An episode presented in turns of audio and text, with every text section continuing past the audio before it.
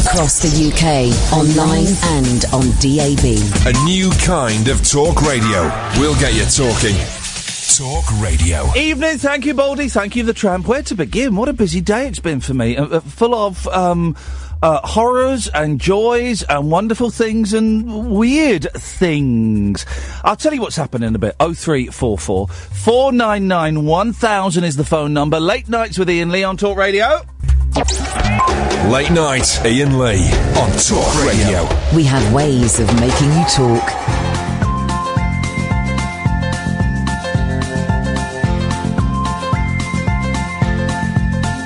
There's a voice that keeps on calling me down the road. It's where I'll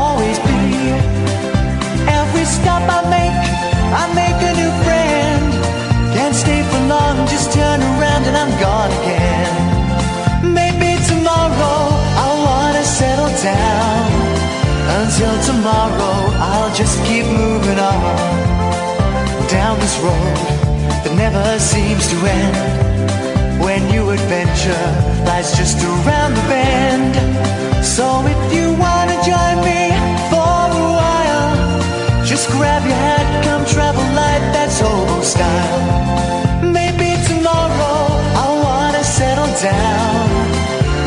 Tomorrow, the whole world is my home. So if you wanna join me for a while, just grab your hat, come travel light, that's hobo style. Maybe tomorrow I'll wanna settle down. Until tomorrow, I'll just keep moving on.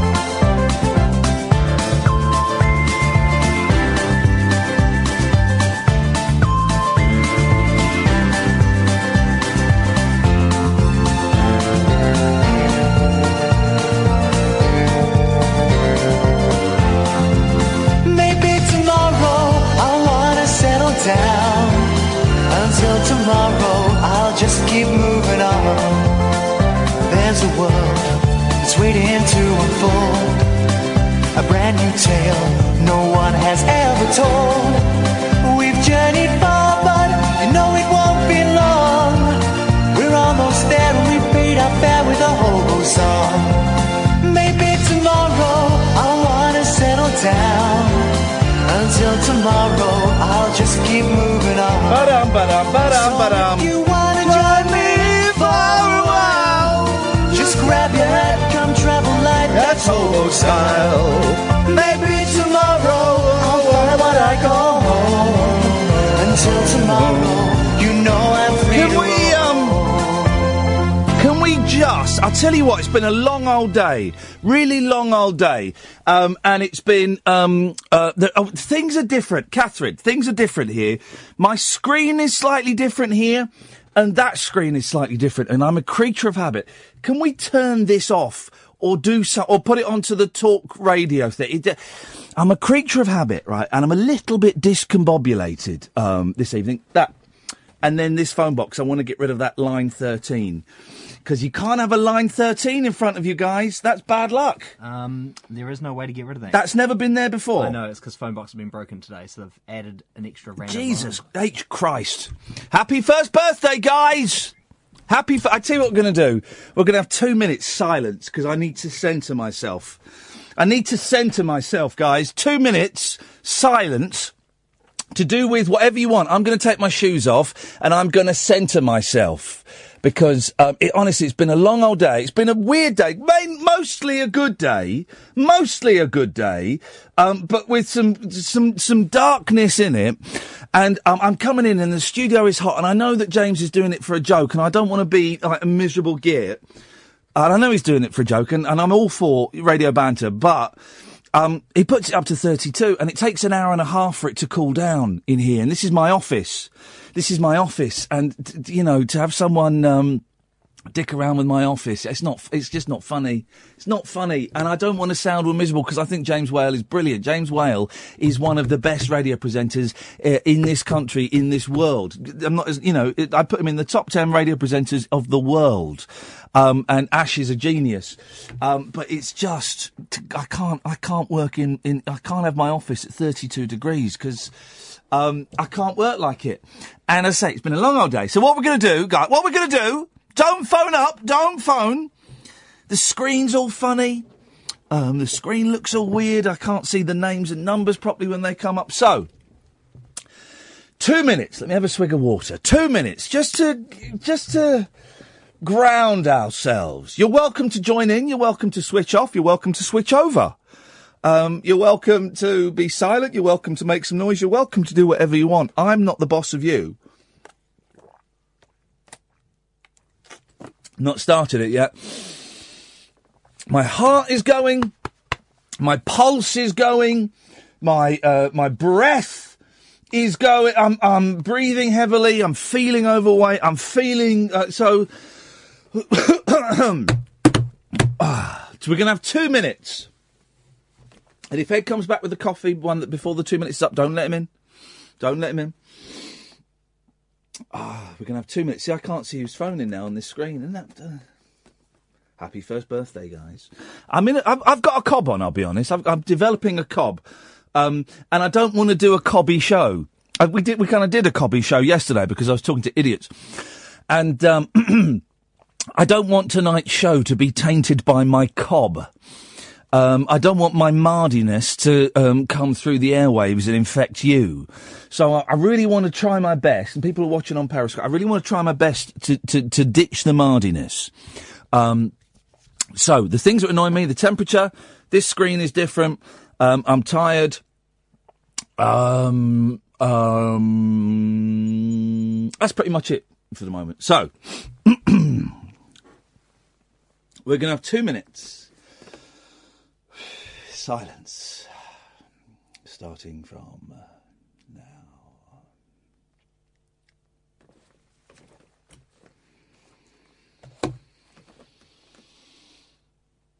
now.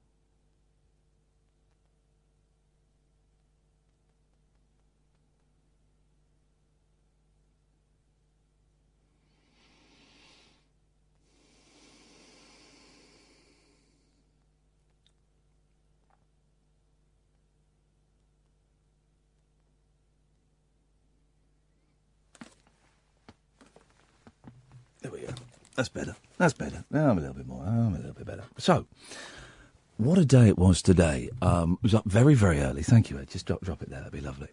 What a day it was today. Uh, up very early to do uh, my penultimate episode of Laugh Out Loud. Some of you know what this is. This is the uh, series for Channel 5. Um, it's it's what is known in the business as a clip show and a talking head show. So it's um, clips of in this, it was, um, I think it, we called it disobedient dogs. Um, and then you have comedians talking about the clips, and some of the clips are very funny. There was a very funny bit of a, of a Great Dane um, on a on a. Uh, he was on, he was standing on his back legs and scratching his back against the wall. And it looked like he was doing a dance. It was funny. So then I did. So I did that, and then um, I um, I've missed loads of emails, including from my friend Brendon Burns, who, who's going to come on the show at some point. I missed loads of emails. Anyway, um, and then I had five hours between doing that voiceover and doing a doing a hosting a show for Vintage TV. Vintage TV is fab, right? They um, they get lots of um, old music acts and we're well, not old, they're not all old actually. That's unfair. Um, and they showcase them and they have them playing live or have them playing sessions or they, they, they show videos. It's, it's a brilliant, it's a really nice channel, really nice channel. I was really thrilled to be asked. But I had five hours to kill. Now, five hours is a long time. Wasn't long enough for me to drive home. Because I could have dri- driven home, I could have had an hour there and then had to drive back. Well, that seemed pointless. So I went and dozed in my car for 40 minutes. Got 40 minutes doze. And I woke up about 20 past one. I thought, well, now what do I do? I'm not needed until five o'clock. What do I do? I don't want to go and eat because I'm trying to lose a bit of weight. Um, so I, I was in Camden, which is in North London, and I thought, oh well, I, I know there's a cinema, there's an Odeon in Camden. Let me see what is on at the Odeon. And um, they were showing Kong Skull Island, which I don't fancy, although I thoroughly recommend you go and see it because they have been advertising with us. Um, there was something else that looked rubbish. And then there was Get Out. Get Out. The, what I've seen billed as, um, a horror, a horror comedy, and or a racist horror comedy. And me and Kath had seen the trailer, because I showed her the trailer, because I thought it looked good. And we we were talking about going to go and see it together, and I, uh, but it was on. It was on in 20 minutes. The cinema was 10 minutes away. I thought, oh, well, that gives me time. So I went to the cinema, the Odeon in Camden, to watch um, Get Out. Here's the thing, guys. At that time of day, there's, there's hardly anyone in the cinema. So yeah, buy the cheap tickets, sit in the posh seats. That's my tip to you. That's my little. That's my little tip. And I went in, and um, there, there were. I would, there were about 25 people there, including some quite old people. I mean, proper 60s, 70s, including this old couple, late 60s, early 70s. They came in 10 minutes into the film, right? And um, they couldn't find their seat. So it was weird. This woman stood on the stairs 10 minutes into the film. She stood in front of someone, flicking through her phone, trying to activate the torch on the phone. And it took her two minutes to find it. And then she's shining the torch, and someone went, Can you turn that torch? I can't find my seat. It's an old woman. And she, they sat down. Um, there would uh, the, the audience makeup was about sixteen old people, late sixties, early seventies. Me, a couple of men, sort of mid to mid thirties to mid forties. About f- four of us, all separate. Um, a couple of black girls, and um, I think there was a, cou- a young couple, a young couple in their twenties. Um, and I'm not gonna, I'm not gonna tell you, I'm not gonna give away anything about Get Out. I'm not because I'm, I'm not. Trust me, I'm not. Right. What I will tell you is, it's one of the best films I've seen in years. It's an absolute masterpiece. Um, a- and the older I get, the less horror films there are that truly scare me. The Babadook didn't scare me. The Babadook was stupid. The Blair Witch didn't scare me. Jeepers Creepers quite scared me until you find out that he's not a real bloke, he's like a super being. But the Babadook, um, uh, my, Scott Balcony, who um, listens to this show, he had to take a week off work after watching the Babadook. He was too scared, too scared to go into work. True story. Um, and um, Blair Witch was rubbish. Um, but this film, I honestly, I was in pieces, and there was lots of silent bits. Then something shocking would happen, and I would go, "Oh my god!" And the two black girls that I think were sat on my row, they would every time I did it, they just burst into laughter. They thought it was hilarious. Um, and here's the thing: I have seen it billed as a racist horror comedy. And it is all three of those things. It is. There are. It's not like it's not like full on laughs, right? No, no. It's not packed full of gags, but there are four hilarious scenes in it, and I have never seen comedy used um so well to break because we laugh. One of the reasons we laugh is because we're afraid, because we're nervous, we're anxious, or we're afraid. Right? That's why people often giggle um, when they're watching a scary film, or giggle when someone bursts out and scares them, or, or um, sometimes pe- sometimes people giggle at funerals because they're anxious and they're afraid, and, and, and the laughter is a response. We think it's just because someone's told a gag. Not at all. The brain is way more complex than that. So to see actual, laugh out loud, funny scenes interspersed amongst the most tense psychological and physical horror I've seen in ages. It was genius. And I don't think I've ever seen it done before. I don't think I've ever seen it employed like that before. Um, I, I, I'm not going to give away any of. I'm not going to give any uh, away any of the plot. Uh, uh, all I will say is, honestly, I urge you to go and see this film. It was made for like tuppence halfpenny. It's one of those low budget things that's um, taken the world by storm, and rightfully so. It is utter, utter genius. And just when you think you've got it, it goes another way. It's one of those. I've got it now. Oh, hang on. Oh, I've got it now. Oh, I, oh, I, all over the place. I'm getting goosebumps just thinking about it. Such a joy. I'm going to stop talking about it in case I, I let something slip. So I saw that. Um. Oh, I tell you what, We've got a call. We'll take a break, and then I'll tell you the rest of my day. You can tell me yours if you want. Oh three four four four nine nine one thousand. Don't forget to tick your radar diaries. Late nights with Iain Lee on Talk Radio. Late nights, Iain Lee. On air and off the leash. On Talk Radio. We have ways of making you talk. Three four four four nine nine one thousand. This was all compounded, by the way. I forgot to tell you, my the fly, the zip on my jeans broke today, and I didn't realise this un- until I went for a wee wee, and I realised everything was hanging out. Luckily, it was one of the red rarer days uh, these days where I chose to wear pants. Um, but the zips, now, I've only had these about three months, everyone's going, oh, take them back. Well, no, I'm not going to do that, because I've not got the receipt or the balls to do that. So I bought some safety pins to hold it together, but it's a, you can take, hang on a minute, Steve Ward? Evening. You can take jeans to, like, um, your dr- uh, uh, dry cleaners, and the tailor will fit new zips, won't they? I've never had that problem. I seem to m- my. I- I'm sure I've heard somewhere though. I'm sure I've heard a tailor tell a tale to me that they couldn't do zips on jeans because the denim was too thick.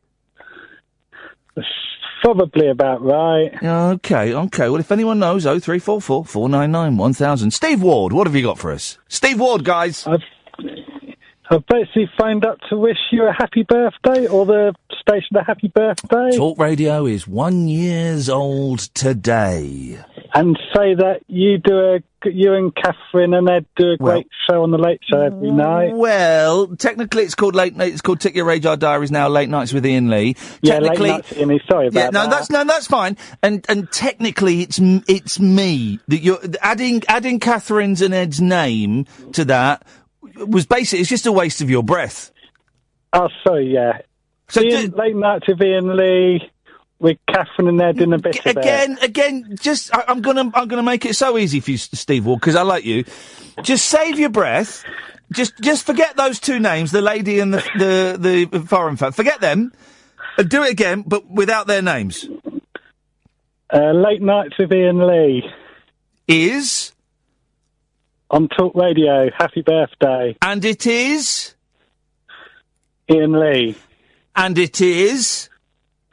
Iain Lee, and it is? Iain Lee, and it is the?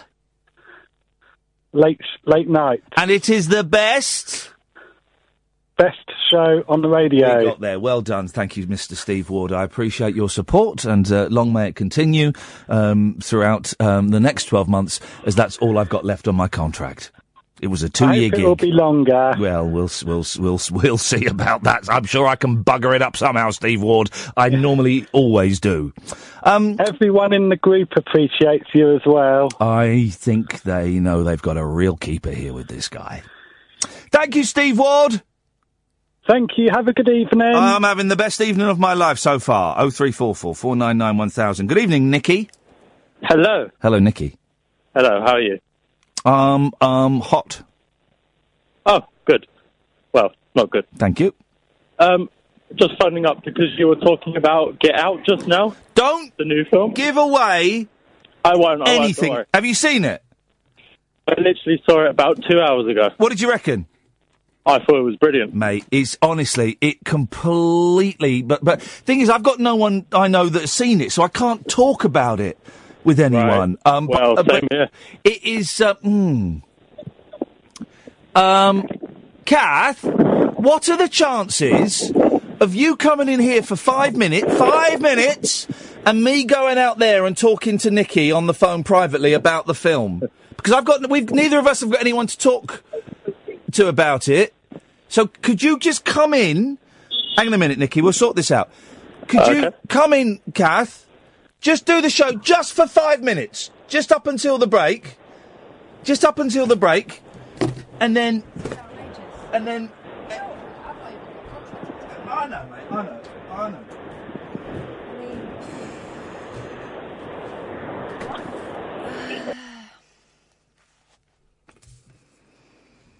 So, um, oh, actually, it's quite nice and toasty in here. I don't know what he's moaning about.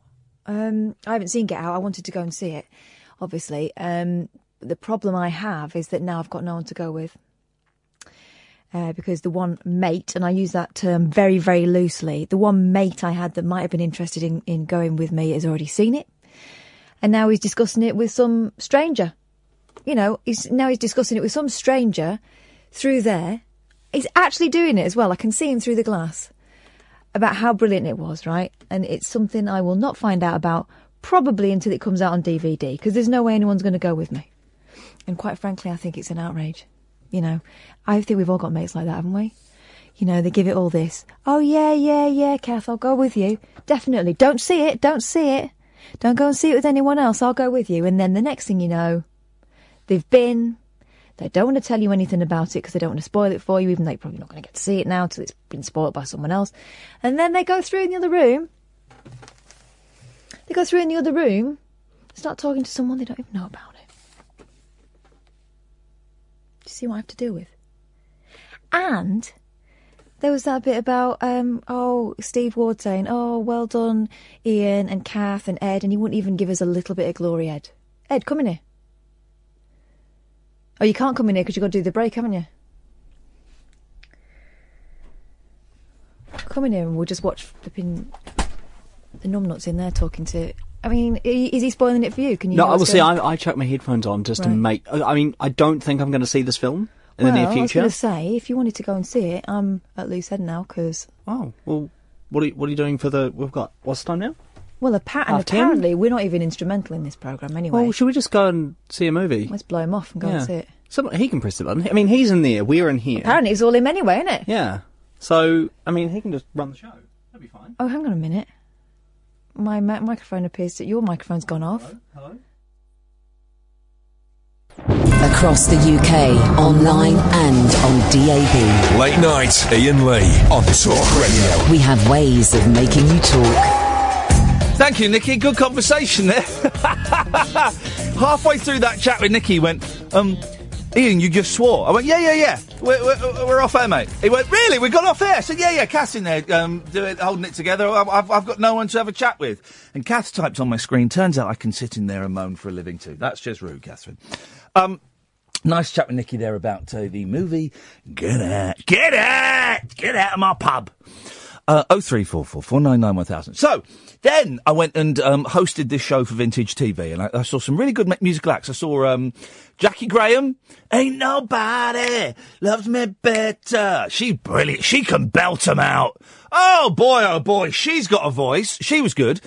There was a guy called um, um, Maxi Jazz who used to be in Faithless. Yeah, yeah, yeah. And then there was um, a band. Oh, I'm going to forget their name. Um, and but there was a really good. There was an electronic duo called Avec Sans. They were br- they were brilliant. The fella was playing. He had like key a keyboard made out of um like uh, the Keston Cobblers Club. Thank you. He the, it- but the guy in Avec Sans, he had a keyboard made out of like um electronic dots and he would play these electronic dots. He may have he, he may have just put a CD on. I don't know. I don't really understand the genre, but he was playing this keyboard out, and the girl was doing. She looked like a proper pop star. There's there's only twenty people in the audience, but she was d- playing it like she was playing um, Wembley Arena, like she was Lady Gaga or, or Goldfrapp. Goldfrapp's a better thing. She was brilliant, absolutely blown away by them. Um, and then and I had to do some links and stuff, and it was all. I, I, I didn't get up there till quarter to nine, and I like to be here by about half seven, so it was a bit of a rush. And then here's the thing: I said there'd been some darkness in the day. So this was in Dingwalls in Camden. Now Camden is in North London, and it used to be very trendy. When I used to live in London, when I was a student, about 20 years ago, 23 years ago, Camden was the place to go if you wanted to score. It was the place to go to buy um, bootleg records and CDs. And also, it was the only, you, you could buy bootleg um, VHS videotapes of like films that had just come out in the cinema, like Pulp Fiction and stuff. Um, and also, it was the place to go to buy band films. Um, I remember I got my first copy of Texas Chainsaw Massacre. By the way, actually, uh, uh, Get Out owns, e- despite the fact there are no chainsaws in it whatsoever, it does owe a lot to the Texas Chainsaw Massacre now I think on it. Well, I love that film, Texas Chainsaw Massacre. Absolute wonderful film. Um, Tobe Hooper. Tobe Hooper, Catherine. F- two things. One, find out if Tobe, T-O-B-E Hooper, is still alive. Two, let's get him on the show. Um, so, but Camden has changed a lot. I haven't been there for a while. Is he still alive? Get, let's get Mr. Hooper on the show. Let's pay him the respect that guy deserves. Um, and I was, I parked my car and I was walking past one bit and they were building a new, brand new, like, really tall block of flats. And I was thinking, what did that used to be? I know that street. That doesn't look right. Well, you, it's where it's where the old Camden Market used to be. They've knocked down the old Camden Market and turning it into flats. Of course, and of course, you can't buy bootleg CDs or bootleg DVDs or any of those things anymore. It's all um. Uh, it's, I was just. It, it, it's not a place. It's. It's. You know. I'm like um, ahead in the '80s talking about um, how Carnaby Street isn't what it used to be. Camden ain't what it used to be. There's still an energy, there's still a vibrancy, but it is dulled somewhat. Anyway, here's where it got dark. 0344 499 1000, by the way. So I was walking from Dingwalls, which is by the canal, to my car, where I'd parked about seven, eight minute walk away um, near a housing estate. And as I was walking towards the car and I came off of Camden High Street and it started to get a little bit darker and a bit quiet. It was dark, but it was a little bit quieter. It was, there was hardly anyone on the street. To, to the left, about 100 yards, was a, a hockey pitch, I think, or maybe a netball pitch. And I saw this guy about 80 yards in front of me. I don't know why I'm using yards. I don't know what a yard is. Could use feet. I couldn't do it in meters. Could, I no, I could not tell you in meters. Oh, three, four, four, four, nine, nine, one thousand. And I, I saw this guy was talking out loud. First of all, I thought he had um, because I, I, I'd just seen a girl with the, the, the headphones in and, and making a phone call with the headphones in, like you can do these days, like the the iPod headphones. But it was she making a phone call because there's a little microphone there. I didn't realise there's a microphone there. So I saw her. So I thought he was doing that. Then as I got closer, say 60 yards, I thought he's not got any headphones in. He's not holding his phone up to his face. This guy is talking out loud to himself. This guy is not well. Then I got a little bit closer and I heard him saying something a. He was repeating over and over again. Gay people are just people. Don't touch them. It, it, me, I, I interpret that as meaning leave them alone. Gay people are just. In fact, he may have even have said that. Gay people are just people. Don't touch them. Leave them alone. Gay people are just people. Don't touch them. Leave them alone. And he was getting louder. He was very loud, almost shouting it. But he was on his own. And I did that thing that we all do. I was in Camden, and it has a slight reputation. I don't live in London anymore, so I feel I don't feel as safe on the streets of London as I did when I lived here. I got my phone out and I stared intently at my phone, looking at Twitter. I thought, don't make eye contact. Don't make. Gay people are just people. Don't touch them. Leave them alone. And I got up to this guy And as we walked past each other, we looked at each other, we made eye contact. And he said, Hey man, gay people are just people. Don't touch them, leave them alone. I went, Nice one, man, thank you. And I carried on walking. As I got about three or four steps away, it dawned on me what I'd just seen. Right? Let me describe the fella. I would say early 30s, 32, about 5'9, 5'10, clean shaven, short dark hair.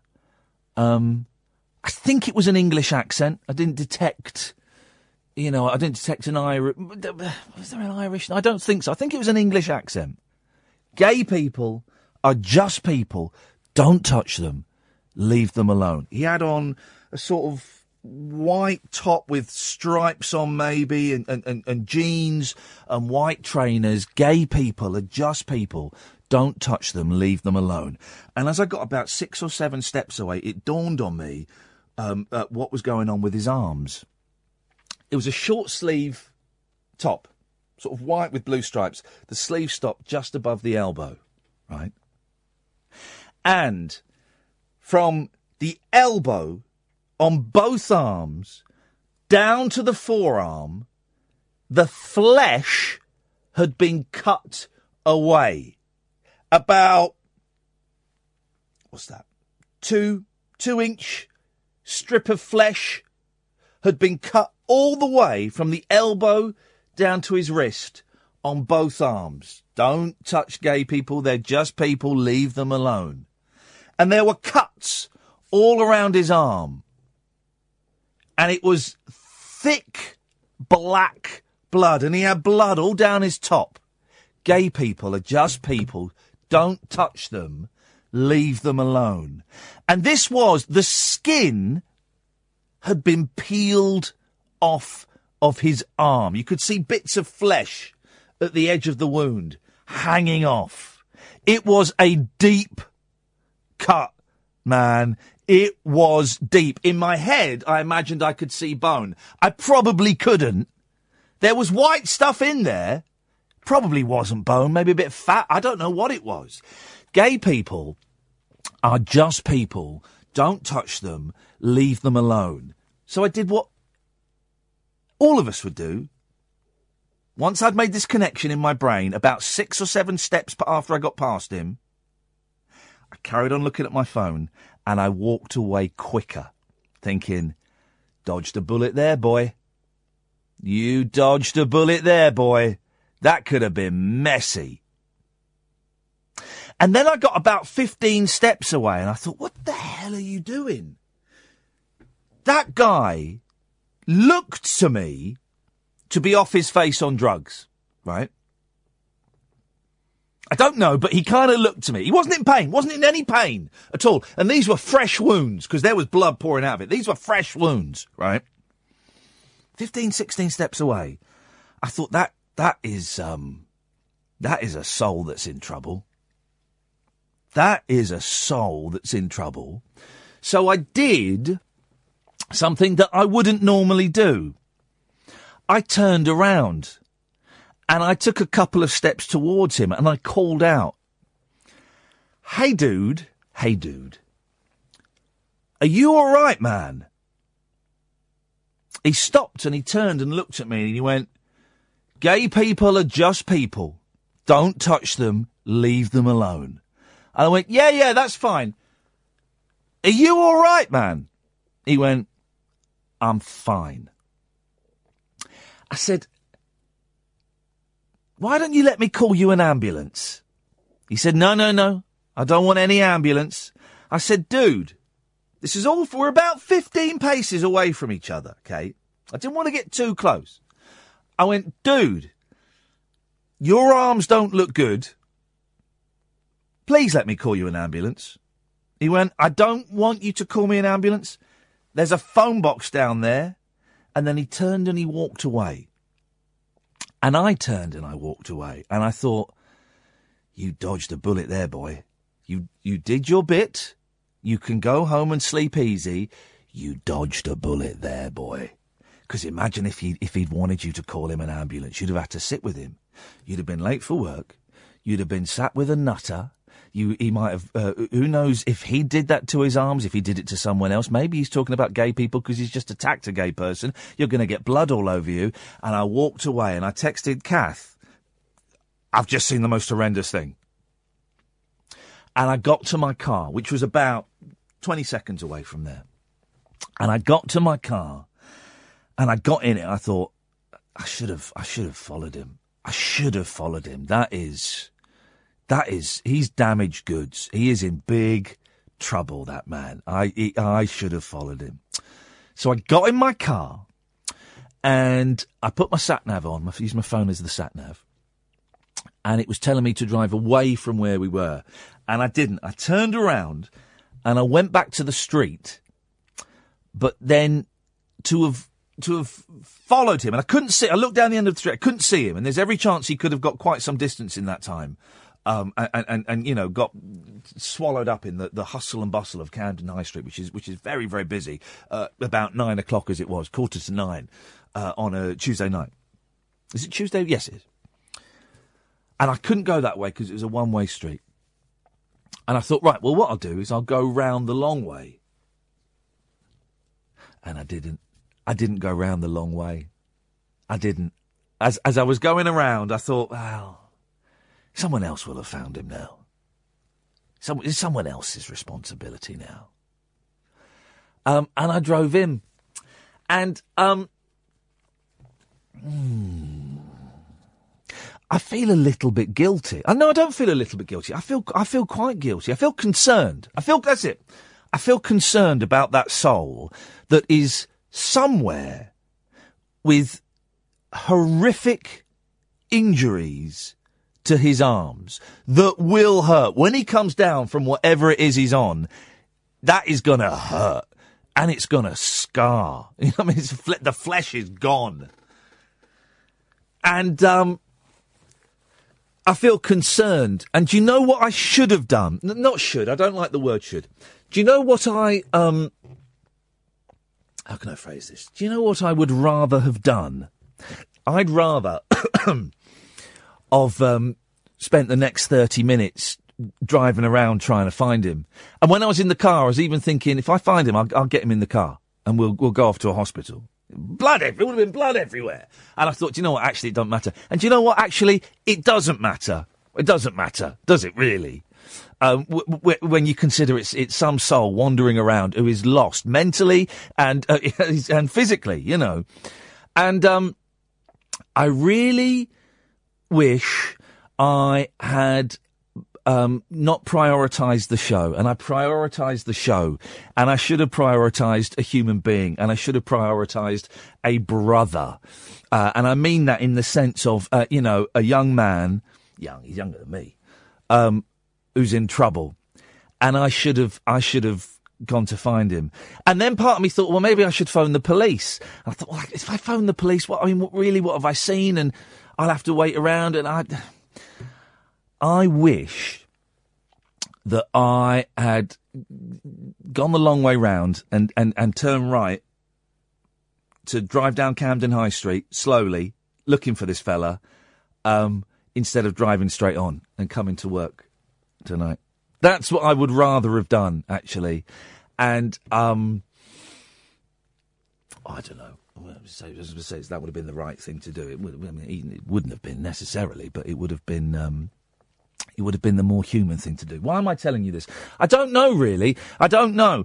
Um, I'm telling you this because I guess I just want to put my hand up and confess that I let myself. I feel I've let myself down a little bit. And some of you, some of you will be tweeting and going, "Well, Dad, don't worry about it, Iain. You did the right thing. You called back. You asked me. I, I know. I know. I know. I know. I know. I know. I'm not sinking into a depression about this one, right? I'm not thinking, "Oh God, I should have." Oh no. Um, you know, I did. I spoke to him. I made contact with him. That might have, you know, snapped him out of his, his, his fantasy a minute later. I don't know. Someone might have found him. I don't know.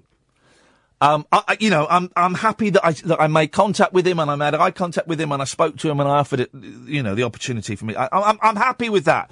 But but Um, I would rather that I'd have um, phoned Kath up and said, "Kath, I'm, I'm, I might be, I might be a, a little bit late for this show, and I'm not even sure if I'm going to make the show tonight." Because they would have found a best of. They would have put out. We got loads of interviews stacked up. They would have put out the interviews. Kath and Ed could have held the fort.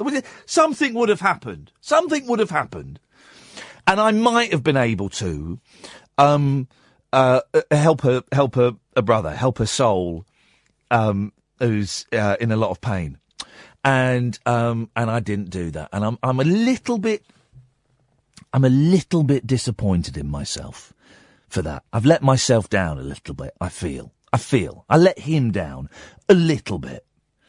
Um, yeah, I think that's all I've got to say on the matter. Yeah, that's all I have to say on the matter for now. For now, something else may pop up. Um, if you want to give me a call, sorry, we- I- that was a, a, a long one. We're late for an ad break. Let me just set out the stall. Um, if you're a new listener, it's not always this heavy. Last night we had nutters calling in. Um, but if you want to, to, to, to call in, um, I'm not going to sit here and tell you what to call in about. I'm just going to sit and dump stuff out of my brain. And um, if you want to chip in with that stuff, you're more than welcome to. If you want to chip in with other stuff, you're more than welcome to. It's up to you. You set the agenda for this show. Excuse me. 0344 499 1000. Don't forget to tick your RAJAR Diaries. Late nights with Iain Lee on Talk Radio. Uncut after hours conversation for the up all night generation. Late night Iain Lee on Talk Radio. We have ways of making you talk. William saying, saying, uh, why do you feel like you need to save the world? You're always so tough on yourself. Not what? No, no, no, William. I'm, maybe I wasn't communicating it properly. I, I, I, I don't think that's what I said at all.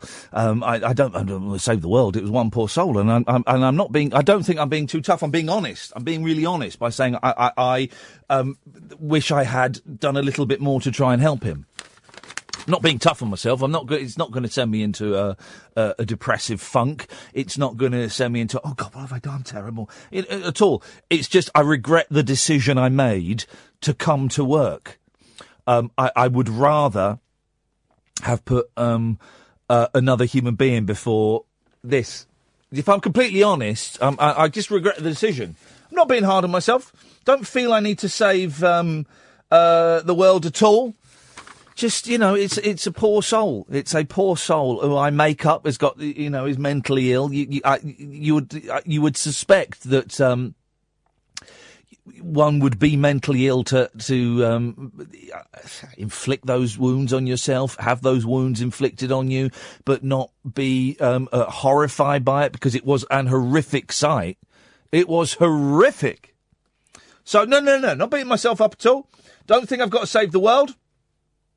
Um, just you know, I regret the decision that I made to come into work. Um, and but but but but but we learned from our mistakes, guys. This is, is you don't learn from um, when you get things right. We learn when we make mistakes, and you know what I'm learning? I'm learning don't drink coffee during the show because it gives you windy pops. That's what I'm learning, guys. Is um is there like a birthday party for um bloody hell it's hot in here. Is there like a birthday party for uh, for Talk Radio? Is that uh, and all the the callers are invited tonight? Because that is that why no no one's calling in because you've all been invited out to us to some kind of swanky do. And why do we say swanky when it's one letter away from a word I can't say on the radio? Swanky. Swanky. Why, why is that? How is that a word? How is that a word that we're allowed to say, oh, that's swanky? What did you say? I said swanky. Oh, I'm sorry, I didn't hear the S. Thought you said, how is that? How are we allowed to get away with that word? Oh three four four four nine nine one thousand is the telephone number. If you want to give us a call, you can. If you don't, it don't matter. It don't matter. We had a blinding show yesterday. Maybe tonight's show will be a little bit ropey. I, I, I feel like we've not quite, we've not quite uh, got off of the uh, the runway yet. But you never know. You never know. Maybe we will at some point. Maybe we won't. Um, oh three four four four nine nine one thousand is the telephone number. Big story yesterday that I, I was going to mention, and we never got round to it. But it's in some of the papers today. Oh, by the way, I mean. Um, the, the Bake Off man. What's his name? Noel Fielding. Look out, Noel. They're going to come and um, go through everything you've ever done in your life. Great British Coke Off. Noel's dodging new songs about drugs and sex. Well, he, he was a comedian. He is a comedian. Um, you know, he's a psychedelic surreal comedian. So, yeah. They're gonna come for you, Noel. You you don't get to replace Mel and Sue without the newspapers digging through everything. I, I, I've never seen the Mighty Bush, Bush, Mighty Bush. It sounds a different act. I've seen that. Good film. Um, but I like Noel Fielding. I like the other gentleman in the Mighty Boosh. And the reason I like the other gentleman is because we both saw each other crossing the road in opposite directions and we nodded at each other. Respect.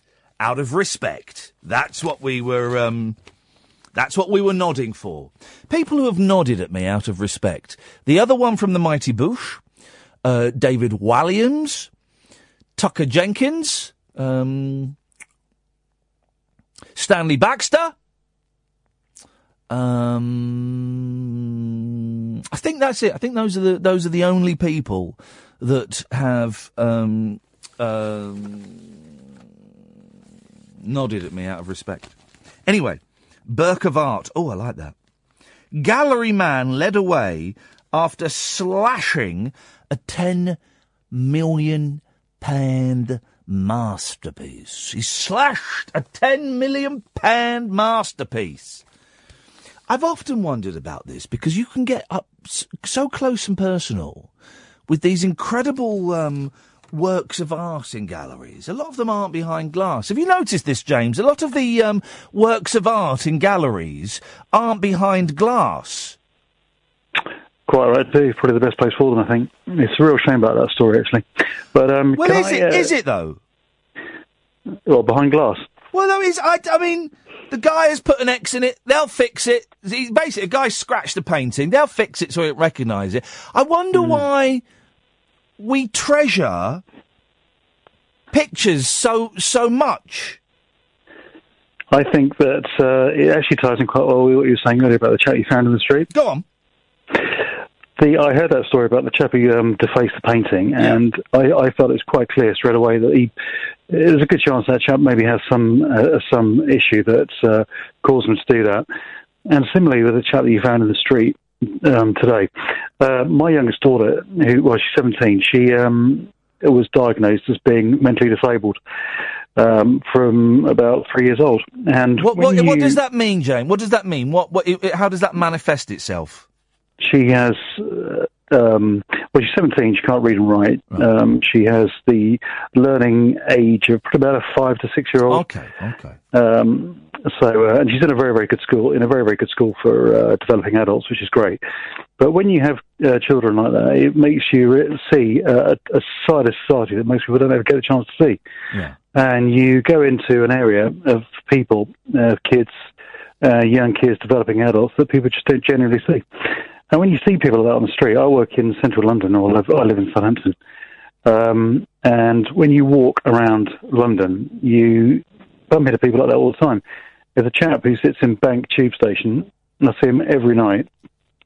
And I often look at that guy and I think, you know, he sits there with his dog Yeah. uh, between five and six. And you, I think to myself, what more can be done for that chap? He's, he's obviously there's something um, causing him to be there. He's definitely has some sort of issue, some sort of learning difficulty. Yeah. Um, and you see a few people talk to him. You, uh, you know, I always give him a you know a few quid when I see him. Um, but you think, what more can you do for people like that? Um, and how far can you actually take it with, with helping people? And how much should people like that be helped by the greater society in, in general? Really. Um, well, I, I think it's. I, I think you know. The, the, the, I think society should help these people and and and rehabilitate them and um, help get them off the streets. I think you're absolutely right. Yeah, I think it's, tr- it's a tragedy when you see all these cases of um, people like him. Um, there's no doubt you do get professional beggars in London, and that's a shame for the people who actually, Yeah. you know, do need cash and do need money to get by and you know get a bed for the night, whatever they're doing. You know, feed his dog. Um, but I, you know, when people do see when you when I see people in the street like that, and um, you know, there's not you don't get that many people in the street in Southampton like that or in Bournemouth, but in London you see it all the time. Yeah. You do become, I think, quite desensitised to it. Yeah, James, I've got to move because we're going to. You're right. You you do become desensitised. I always make a point of, of making eye contact with homeless people and just saying, "All right, also I haven't got any change or anything," but I'm, I don't. James, thank you for that. Oh three four four four nine nine one thousand. Uh, you're listening to. Don't forget to tick your RAJAR Diaries. Late nights with Iain Lee on Talk Radio. Late night, Iain Lee on Talk Radio. We have ways of making you talk.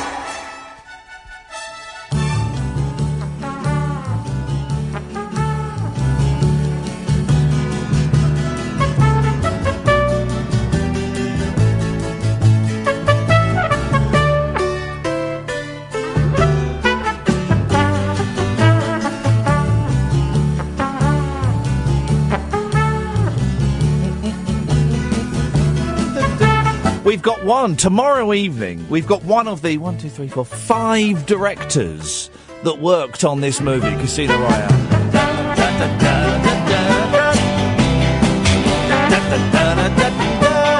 Joe McGrath is coming in. Joe McGrath is coming in. He's in his 80s. He directed, um, well, a fifth of this film.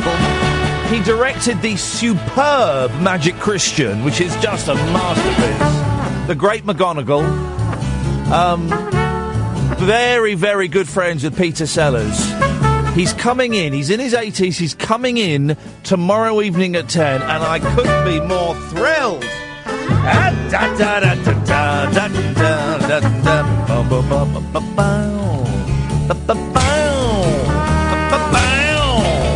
I'm very, very excited about that. Nights with Iain Lee. It's a phone-in show unlike any other in that I ain't gonna tell you what to talk about, dear listeners. You call in about anything you want. 0344 499 1000 is the telephone number. Briggsy coming to you in a minute, sir.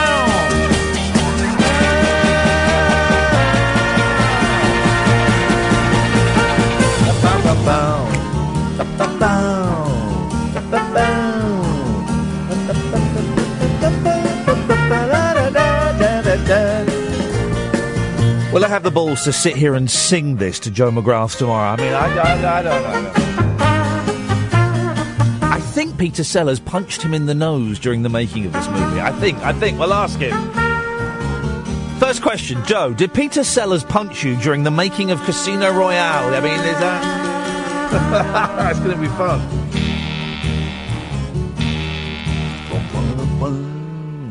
And tomorrow night as well, we're going to play out the uh, Nicholas Parsons interview. Um, 0344 499 1000 is the telephone number. There's an email here. Um, and I know Frank, I know Frank, I know Frank, you're trying to wind me up here, and I'm not, I'm not buying it.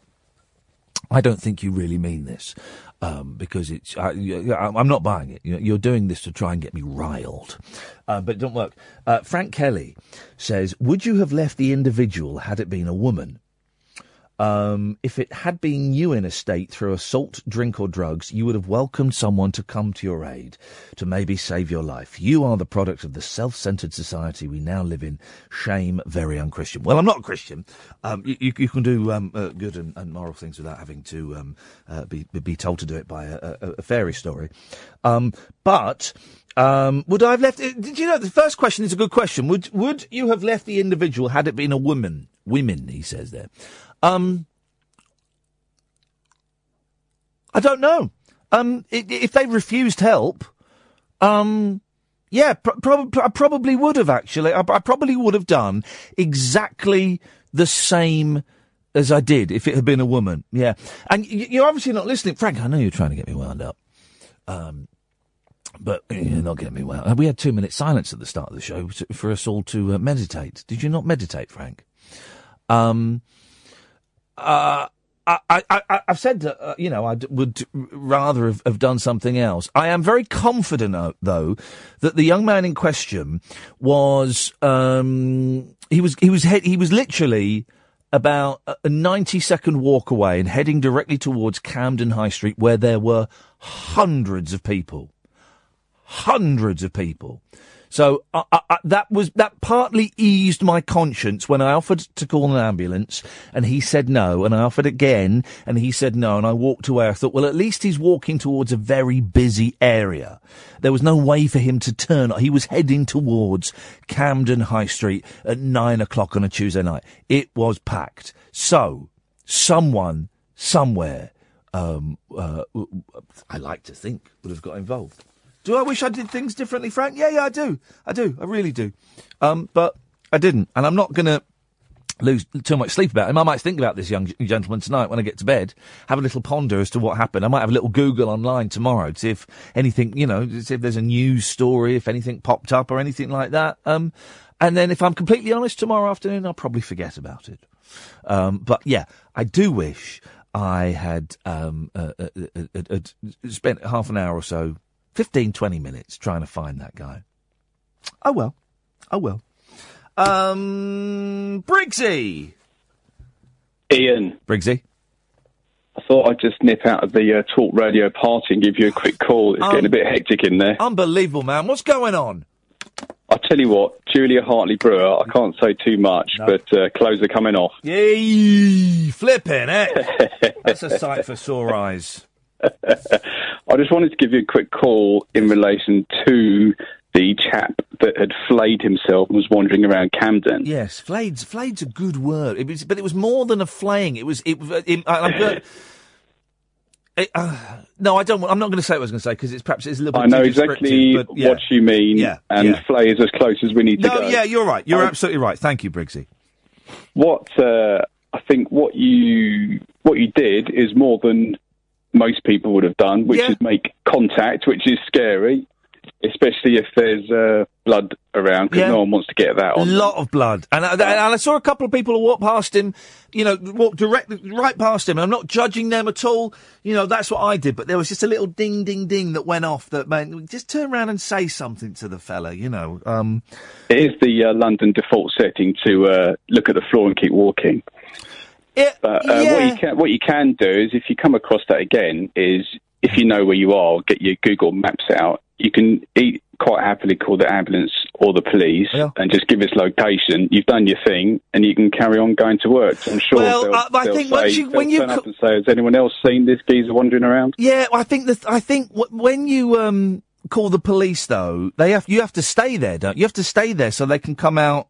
No, no, you can just call them, wander off, and they'll automatically call the ambulance for you, or vice versa. Well, but uh, you can do do the old do the old hang up and keep walking. Well, you If can't hang minute. I, you can- can't hang up. I don't think you're allowed to hang up when you call the police, are you? No, you're I mean, allowed. give the details. Say good day, sir. I, I I bid you farewell, and go on your way. If they call you back, you can say I've moved on now. That's fine. I've moved on. I'm, I'm, I'm, I like the way you said. If you see that again, I pray I don't see it again because it was, you know, it was, it was, it was horrific. Well, you know, Camden. It, that's probably. Uh, could you see anything in Camden? Yeah, that's that's only a Tuesday night in Camden.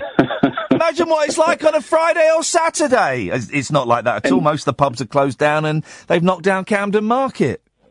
Any punks with massive Mohicans? Professional punks? No, there were no. No, there was none of that. It, I was No, walking around. I got there early, and um, they knocked down the market on on uh, the, the the same side as the train station, uh, but there's the market's on the other side, underneath the arches and all that. For those, and I'm sorry we're being a bit. London centric. And I walked through there, and it's all just it's all just food stalls now. There's no head shop selling, you know, bongs. There's no. There was one shop selling bootleg CDs, but it, uh, it just. It just felt that you know it, it just felt horrible in there. It, it's not what it used to be. You can get a really uh, a real dirty piercing if you're lucky. That's about it, really. Yeah, I think I think even all the the, the piercing stalls are legit now. I think they do. Oh, I think no, they, I think they're all. I think they're they um they all they clean they sterilise everything and they do it properly. it's outrageous. Briggsy, thank you very much indeed. Um, I just realised I, I, London centric, but y- yeah, uh, what, can I tell you? I was in London today for crying out loud. You know, I'll be in Manchester in a few weeks, and, and we'll talk about Manchester. Um, did you hear what I just said to Briggsy? Did you hear it? Camden Market. It's not what it used to be. I said it and I meant it. I said it and I meant it. Camden Market. It's not what it used to be. That is proper. I've crossed. I've crossed the Rubicon, guys. And on the other side of that river is old age, and I'm there. It's not what it used to be. Nostalgia's not what it used to be. Listen to me, what an old fart. Why are you listening to an old fart sitting in a studio telling you about out, out the good old days of the uh, uh, late 80s, early 90s? Jeez! You must have better things to do than this. You must do. it's just some old boy. We're going to start calling this show the good old days, where you phone up and say something, and I go, yeah, well, not as good as it used to be. That's what we're going to do. Oh three four four four nine nine one thousand. Um, Alex, stay there. You're listening to the good old days with me, Iain Lee, on Talk Radio. Late night Iain Lee. On air and off the leash. On Talk Radio. We have ways of making you talk. Oh three four four four nine nine one thousand is the telephone number. Good evening, Alex. Hello there, Iain. Hello there, Welcome Alex. back. Thank you. Sorry. Welcome back after your uh, hiatus. Uh, the strike, yes, the strike last week was a great success. Since I've been, uh, I've got the since um, uh, the strike has finished. James O'Brien has won uh, uh, an award for excellent broadcasting. I don't want to say too much, but I certainly helped that happen. And I think that everybody has um, certainly upped their game a lot. Well, that's that was the intention, wasn't it? Uh, the It beginning. was, it was, and it's paid off, guys. It's paid off. I just wanted to say, I mean, as you know, I'm a, a big fan of yourself, um, but I'm also a big fan of uh, Howard Howard Hughes. Howard, and- I'm Howard Hughes. yeah, and I, I, I think he's uh, he's he's very entertaining, if nothing else. And he's, Sunday uh, nights, and I keep saying this, but you give me an excellent opportunity to say it again. Sunday nights from seven at night um, until one o'clock in the morning. It, they they are two gold nuggets that slip under the radar. Seven till ten, it's Bob Mills, uh, and ten till one, it's Howard Hughes talking to um, uh, crazy people about time travel. Basically, that's what it is, and it's great listening. I love it. I love Howard. It is, and, I've I've uh, I've listened to him for a while now, and he and he does his own podcast as well, and he puts out one a week. And um, I'll be honest, I've I've listened to him that much that one a week isn't enough for me now. So I've started to listen to things that he he mentions, like um, he mentions a, a radio program called Coast to Coast in America. Yeah. I don't know if you've heard of that, and that's where, very similar to his output. But Oh. Apparently they have like a five-hour show where they discuss all sorts. And it. Well, the joy of doing a show in America, particularly if it's a national show, but but, but even if it's not national, right? Um, the, the, the, the, the people in America are so much more used to picking up the phone and phoning into a radio station to give their opinion. Whether it's, you know, it's, it's, it's, it's a city or it's a state or if it's the whole country, then you've got what? 350 million people that could potentially, um, phone in. And you, in America, they will quite happily phone up and be destroyed by the host. You know, the host will call them an idiot and they're talking rubbish, they're talking out of their backside and they hope they die. They'll phone up the next night and do it again. It's really funny you should mention that because, and this is the reason I, I, I rang you today. Um, I, I was listening to a guy who presents that Coast to Coast, and he mentioned how he'd written a book, and it was along the lines of an Oliver, Stone film that I'd never heard of before, and I was going to ask you, had you seen it? Oh. From 1988, funnily enough, um, called uh, Talk Radio. Um, yeah, I have. Is that the one where the guy gets shot at the end? Yes. I thought it was. yeah. I thought it was terrible. Yeah, it was. It was all, sort of brash. I'll but tell it- you why I thought it was terrible because everyone because I heard about this for years and everyone said, "Oh, it's a classic, it's a classic." And for those who don't know, it's about a talk radio host who's um, obnoxious and loud, and um, you know that's his act as being obnoxious and loud, and and, and he, he winds up someone and he gets murdered at the end. I'll tell you why I I I didn't like it. I like the premise and I liked all the stuff. Yeah. All of the the radio, all of the scenes where he's on the radio and he's taking callers, it was all scripted. And you have to be such a good actor to make it look like it's not scripted. And I was watching it thinking, well, why didn't they just shoot five hours of him doing a radio show and then take out the best bits? You know, just film him you, like they do with Down the Line, the Radio 4 comedy. Just film him for five hours doing a phone in show, and Oliver Stone gets loads of different actors and friends and stuff to phone in and put forward obnoxious views, and he destroys them. And then you take out the best hour that you need for the movie, And and, they would have been didn't. It was all scripted, and you could see it. You could you could see him acting. Do you, do you know that, that that's a good point? But what, another thing that really irked me, and I did like certain parts of it. Yeah. Um, I noticed that that their their hosts were far uh, more abusive towards the callers. Yeah. I couldn't understand why people were ringing in. It was like a Stockholm syndrome thing. Oh, but that's that's that's the, the that's the way it works in America. You know, the host will the, the, on on certain shows will will belittle and humiliate the callers, and they'll love it. They'll put the phone down and they will love it, and they'll call back the next day. It was so weird, isn't it? But the, the the other thing that got me that I don't I don't know. You can tell me if it, this is true to life or not. But the, the way they had the the bosses were always there behind the screen. Yeah, uh, no, that, Felt too intrusive, it, and especially with it being a late night show. yeah. Surely that's that's it's it's just the uh, the producer and the the uh, presenter. That Yeah, it is pretty much. then. I've I've I've done sh- uh, when I was at LBC and they got they got taken over. The new boss would would turn up to try and look through the glass and try and intimidate me. Um, and I know the bosses. You know, I've got what one, two, three, three bosses, four bosses, something. You know, it g- g- it depends what you define as a boss. I know that at least one of them is probably listening right now. Um, and, and if they're not, you know, they'll they'll have a word with Kath or Ed tomorrow. In fact, you know, I know that they're they're they're not physically hovering around, but they are doing their job of monitoring um, the radio. Actually, they're not tonight. They're apparently there's a talk radio first birthday party, and they're all getting steaming drunk somewhere. Oh, Probably throwing well- darts at a picture of me. no, no, no. But uh, I don't believe that for a minute because you, you're too good, Iain. Um, but the thing I, I wanted to ask you as well, Yes. if, if you'd seen that now that I've, uh, you know you said you've seen that, I think I think it is still worth a watch, even if if if uh, people might think you know should I shouldn't I? Definitely worth watching. Um, Oh yeah, no, I, I, I, you know, it, it, it was an enjoyable ninety minutes, but I, I, I- it didn't live up to the hype for me. But I was going to ask you, you know, we talk about nostalgia and late 80s, early 90s. I, I particularly like that period myself. And I was thinking, have you heard of that show around the time called Midnight Caller?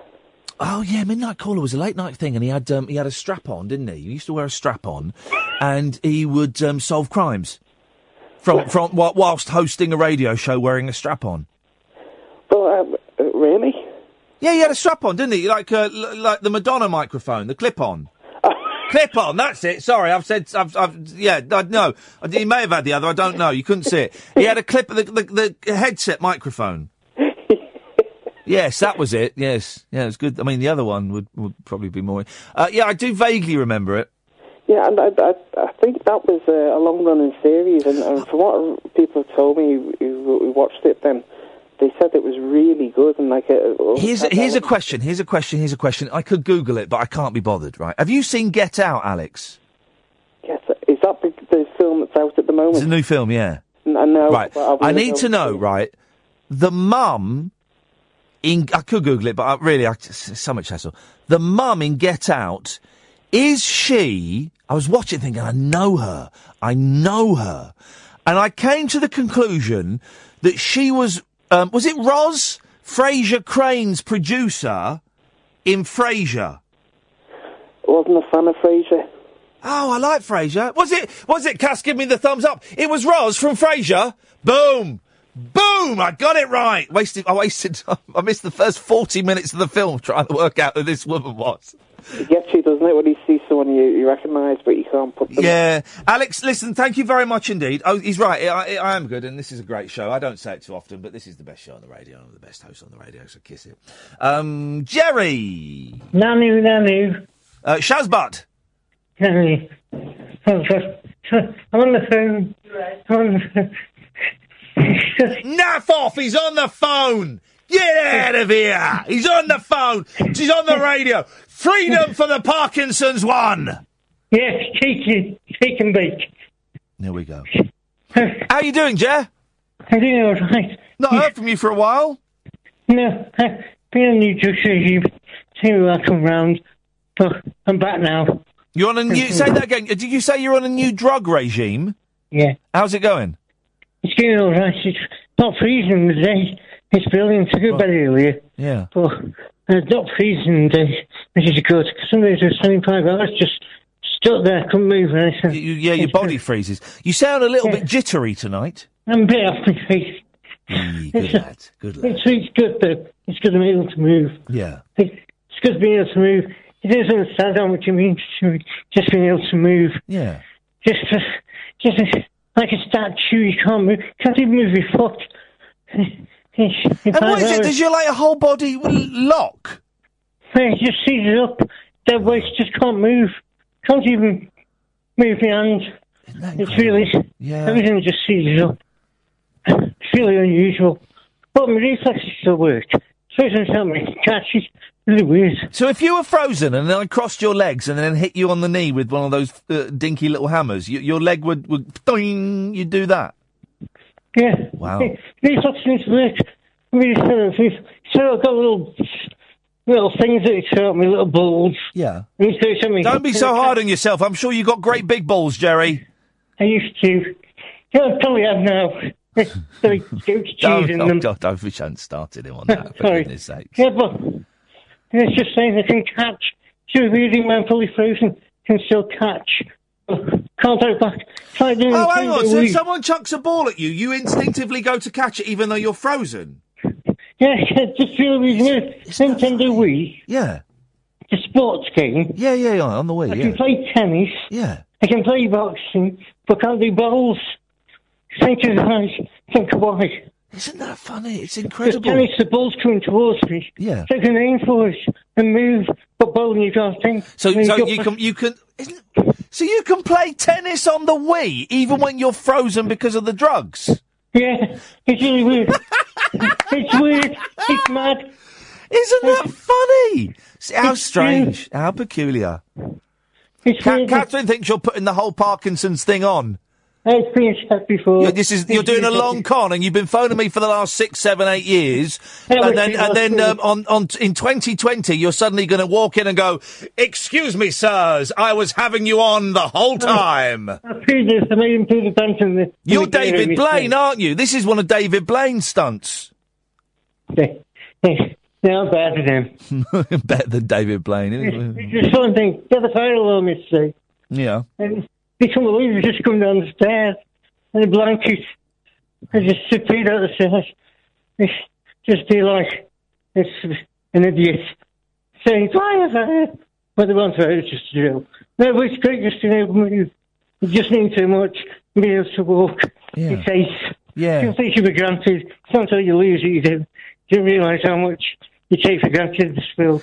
Yeah, no, I know what you mean. Um, I my, my I have nightmares. My nightmares are that I can't walk and that my legs get really wobbly and I can't walk. And I know I, I've worked out that it's um, me. I'm worried that I'm going to get MS, like my mum has got, and and it's and that's and for a long, long time. I mean, um, if I have was going to get it, I would probably have noticed it by now, probably.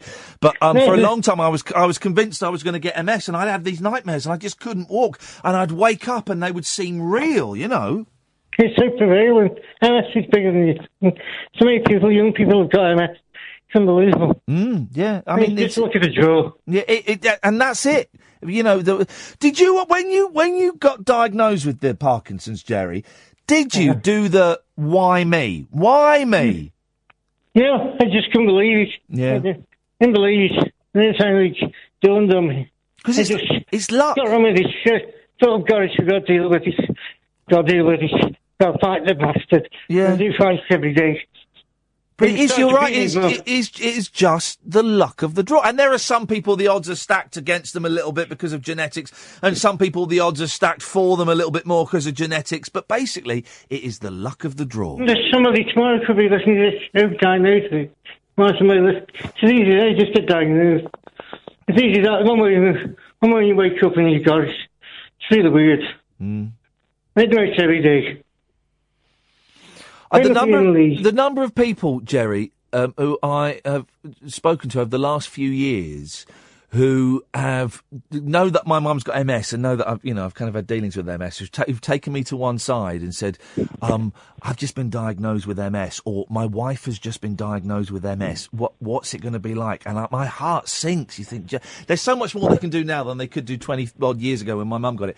But um, uh, my heart. sin- n- Honestly, so many people, so many people come up to me and say it. it's incredible. It's, it's, it's, the, the It's, it's hard on the hard on the families. Hard on the families as well. Yeah, and it's, it is, it is it is hard on the families, and it's important to remember that. As, as all Ill, uh, illnesses are, it's hard on those people around as well. Yeah.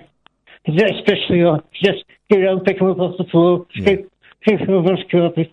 It's hard to just move them. And the cooking care is mad.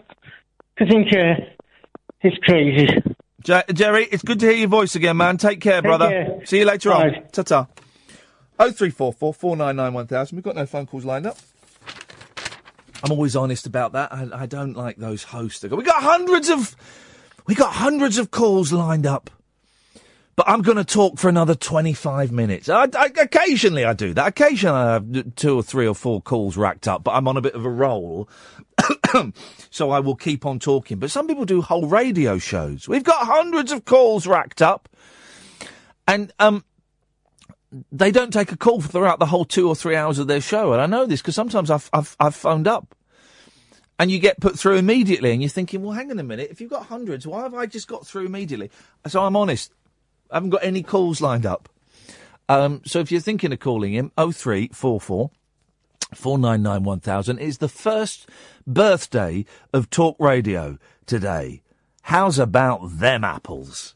Across the UK, online and on DAB. Late night, Iain Lee on Talk Radio. We have ways of making you talk.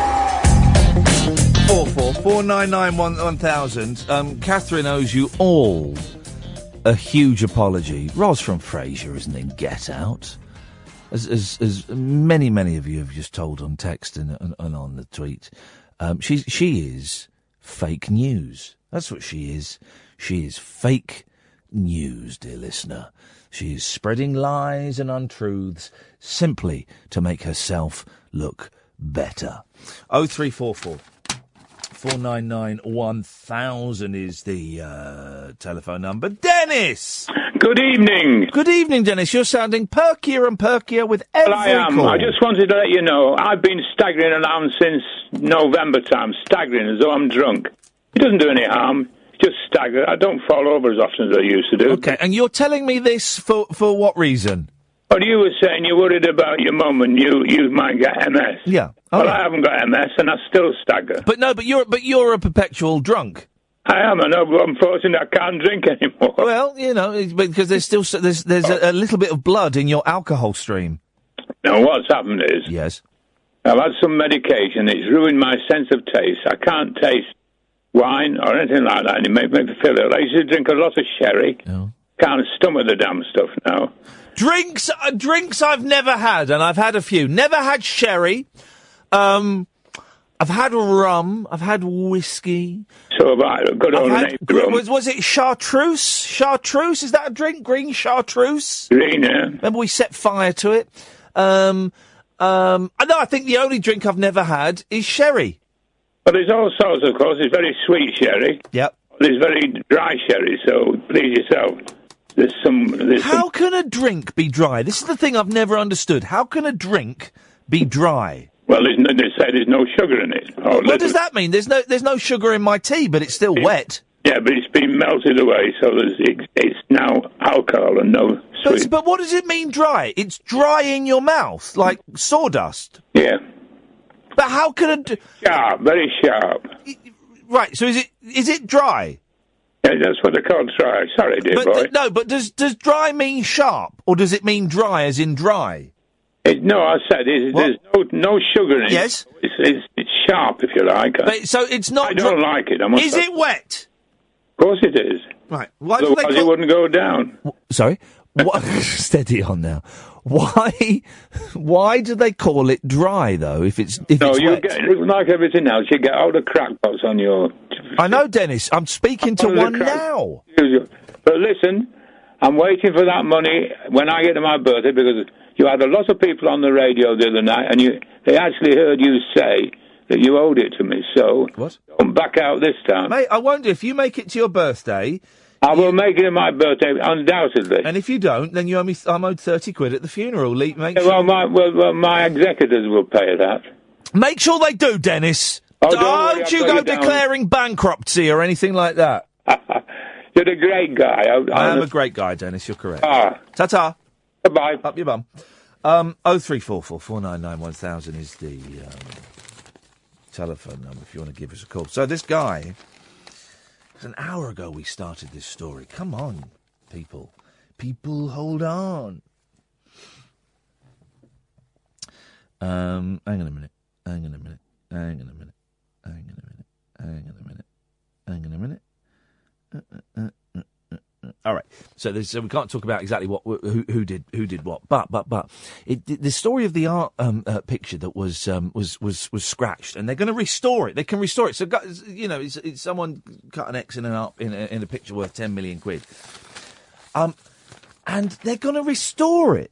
And I heard the restorer on the Radio 4 the other day, and he said, right, what we do is, when someone cuts through a painting, it raises the paint. The paint, either, there's either side of the, um, the, the mark is raised. So what we do is we get in, and it's a big old cut this. We get in there, and, all, and we look and we find all the little flecks of paint that have, that have pointing upwards because they've been cut. And we stick those back down. we stick those back down. And I'm sure they're not using Gorilla Glue or, or UHU or Pritt Stick. I'm sure they've got something a, a little bit more, uh, a, a- little bit more advanced than that. And then he says, one of our artists then fills in the, the, the missing bit, repaints the missing bits. I don't understand how that is. But Catherine, for tomorrow's show, I know we've got um, the, the fab Joe McGrath on. Now, do you pronounce the th in McGrath or is it McGrath? This is the, this is what I'm. This is my fear about tomorrow because I've met people who do it both ways. McGrath, McGrath, Rory McGrath. I don't know. Um, can we um, at some point this week get on? Um, maybe even the guy that's going to restore this picture. First question: How do you say your surname? Jeez. Um, maybe get in touch with the gallery and see if we can get on the uh, restorer to, tomorrow or, or, or Thursday, Kath, to um, to find out how they do it because it, it it this picture's ten million quid, right? How old is it? Uh, I don't know. Two hundred and thirty-two years old, right? And part of what makes art so um, expressive, and talking about pictures, paintings, um, and so valuable, are the brush strokes. Well, are they going to have to fake some of the brush strokes then to repair it when they do? And then pi- pictures must get damaged quite often. I would have thought. Are they going to fake? Are they going to forge it? Are they on that X in that picture? Are they going to forge it? Does it lose some of its value then? So it's a te- it was a ten million pound picture. Do you knock off fifty percent? Does it does it become um Oh Brendon, get get yeah, if it works, get him on. Does it do, do you save you know, do, do, is it then worth 5 million quid? Is that how it works? I just don't know. I just don't know. Guys, 0344 499 1000. Late nights with Iain Lee on Talk Radio. Late night Iain Lee. On air and off the leash. On Talk Radio. We have ways of making you talk. One of the joys of um, wandering around today and, and, and, and doing this voiceover and then watching this film and then doing some filming is I've I've stayed off um, I've stayed off my the internet for most of the day. Did a couple of tweets this evening at the the thing I was recording and didn't check my emails. And then I got into work really late and then I checked my emails and I saw that um, Brendon Burns, who's, who's a comedian, um, had been getting in touch because we kind of talked about him maybe coming on the show this week, and I realised he wanted to come on tonight, and I'd missed it. But Brendon, you're on the phone. I'm I'm in my car because I live on a farm. I get like a terrible signal, so I'm out the front. I don't want to wake my wife up. I'm, and I'm in my car with my Xbox headset plugged into my phone, angling it just just to the left of the barn because it's the one place where I've got a good signal. I was literally 15 minutes away from you. I went to. Uh, I was doing new material at Angel Comedy. Oh, Uh, been, just down the road, I'm yeah. I'm a fool to myself. Well, I should have checked my emails myself. well, I just, I, I, I, I'm really trying to let go of the technology a bit, Brendon, and I've, I've, I've, I've been a bit busy on Twitter today, actually, but I've recently I've deleted all of my tweets, and it is so. And at the end of every day or every other day, I delete all of my tweets, so there's nothing there, and it's, it's really freeing.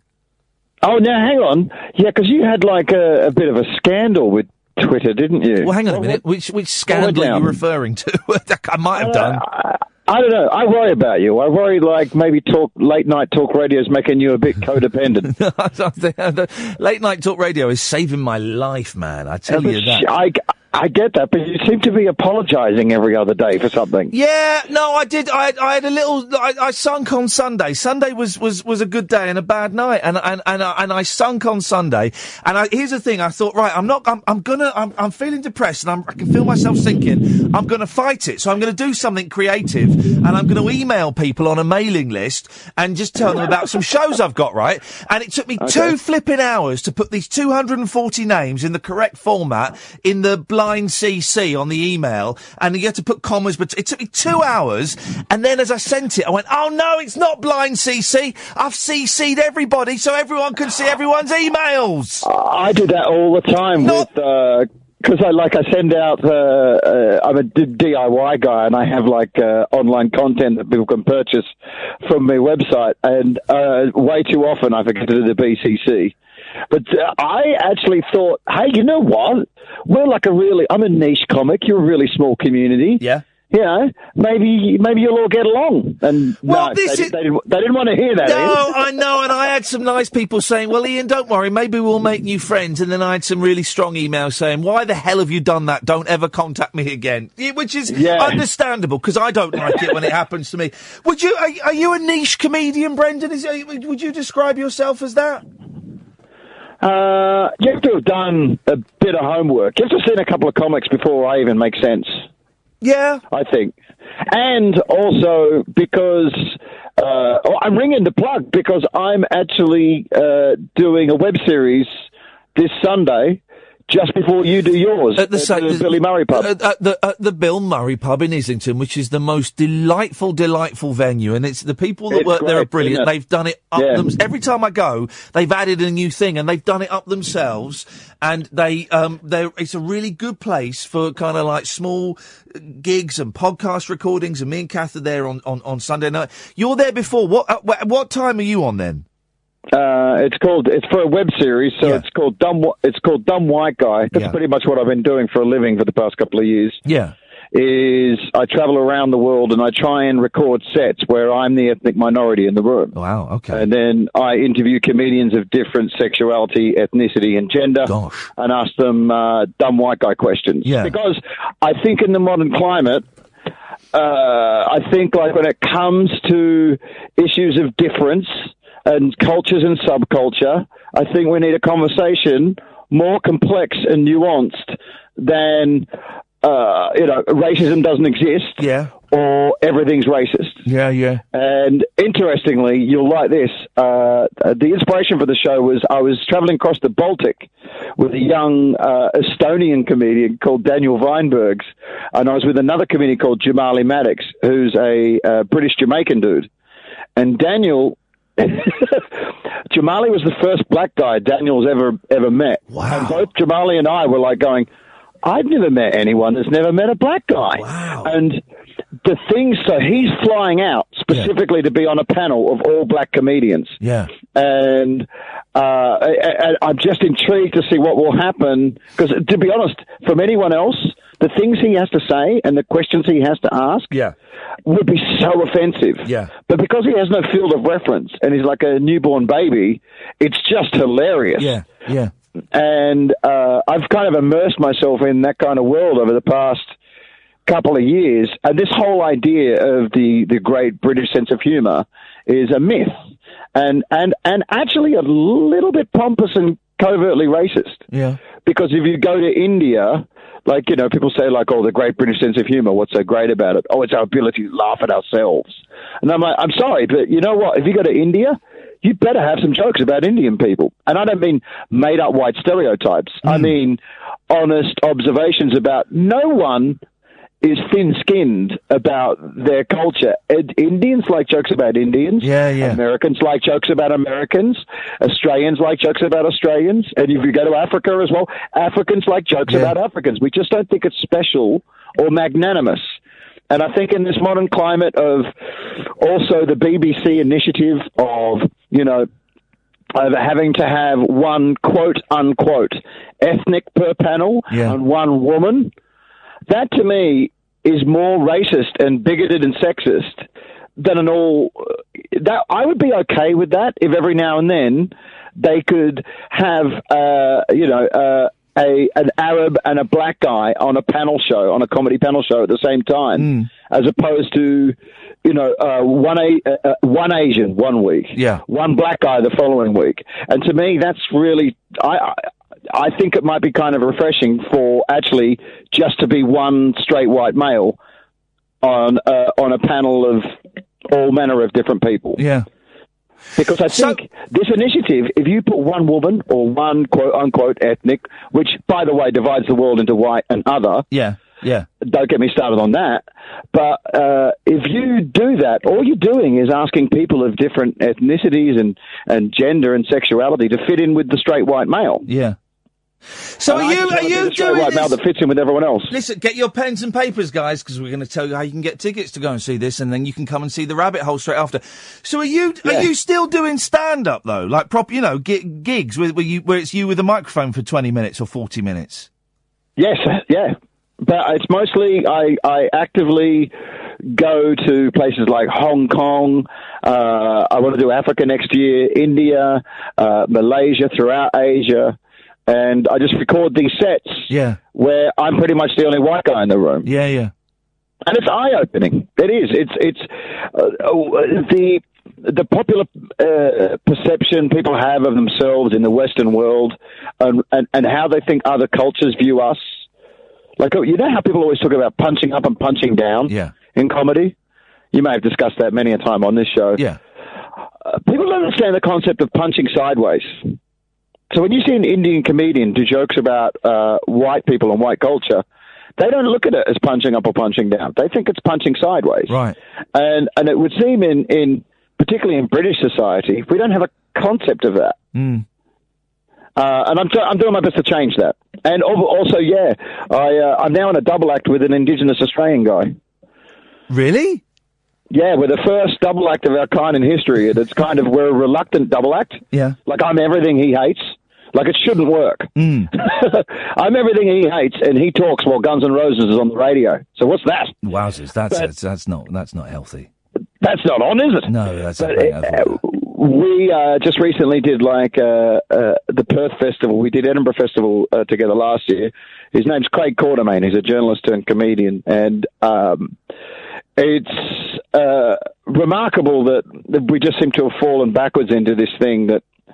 Uh, it, it seems that we cancel out each other's weaknesses, Yeah. and we're kind of perfectly indicative of the black-white dynamic in Australia because I our only goal was to get Indigenous Australians and white Australians in the same room together laughing. Yeah. And you wouldn't believe the resistance we had. To Oh that no, I bet. Idea. I bet I've I've, I've heard what it's like. I've never. I, I, I was there for four days, but I, it doesn't really count. But I've, no, I've heard. Yeah, I, I bet that was was a a tough sell.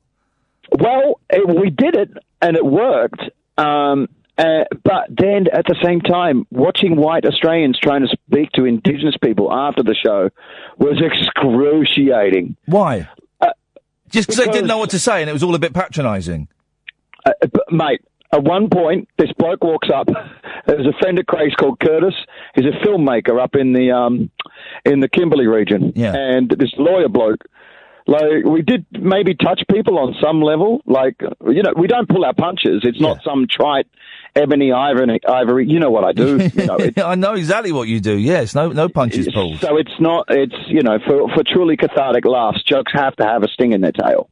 And we see we we kind of achieved our goal, and and and clearly we touched some people. But then the one thing we weren't ready prepared for was people would use me and Craig as like their their intermediate or their vessel into speaking to indigenous people, and it was it was at one point this lawyer bloke walks up to this guy called Curtis, uh, like I said, an indigenous uh, uh, bloke from uh, up north, filmmaker, Yeah. and this guy walks up and he doesn't say a word. He touches his hands to his chest. He then reaches out and touches his hands to Curtis's chest, and then mimes bumping his fists together. Um, both me and Craig, Craig had to go. He speaks English, mate. What, what are you doing? This is. It was painful. Yeah, I bet. I bet. But the beauty of, I think, like Daniel flying out on, so we do, it's the final Sunday of every month. So this week it is, uh, the, the kind of, the loose subject is everything you wanted to uh, know about black people we're too afraid to ask. Yeah. Uh, and because this whole idea of people, I, think there are no racist questions. I do think there are racist responses to good answers. Right. So often when we talk about heritage or people's background, somewhere along the way, people started to think that was a racist question. Hmm. But then that just labeled Black Britain as black, as a hmm. color. Hmm. And yet, Black Britain is made up of more culturally diverse, more countries, more languages, and a bigger span of this globe than than Anglo-Saxon European Britain is. And Oh well, uh, well, people think that Africa is a country. Yes, and Yes, Africa's uh, uh, yes, I've been to 52. Africa. No, it's, it's, it's a continent, and it's massive. It's massive. It's got so many cultures, so many, and, and, and they have their own jokes and stereotypes about one another as, Yeah, of as course we do do. in Europe. Yeah. Uh, and so, uh, and I think with Daniel there, I think Daniel will probably ask a lot of questions that no one had ever considered. But I think also white Britain, because things are so racially toxic right now. Yeah. I think uh, somehow people have confused a sense of curiosity with racism because right now we've suppressed racial discussion so much in this country that uh, and deemed it impolite that the only people that are willing to discuss race openly are racists. oh, for years, doing this kind of sh- the phone-in show, for years, you'd have people phoning in saying, well, I can't say what I really think because you'll consider me racist. But now, those people have, that, that barrier's gone. Since, since UKIP and Farage and Brexit and Trump, that barrier's gone. And the racists now have got no, no, you know, no, no blocks over their mouth and they're, they're saying whatever they want to say. You go on Twitter and you've got all these, you know, the th- nuts, uh, horrible, horrible people saying whatever they think. And, and some of them think really nasty things. Oh, you only have to look at your YouTube comments. And It's a countdown. It's count. It's a countdown to Hitler and an N bomb. Yeah, yeah, yeah, yeah. No, you're right. And I'm like, wait a minute. My stand-up was talking about my three-legged cat. How did this happen? Yeah. like on any given video. But also, I think we on the left have to like maybe stop. I mean, I don't know if you're a left-leaning guy. I'm left of centre. Yeah, I, But think, I would, I would consider so far to the right. that. Yeah.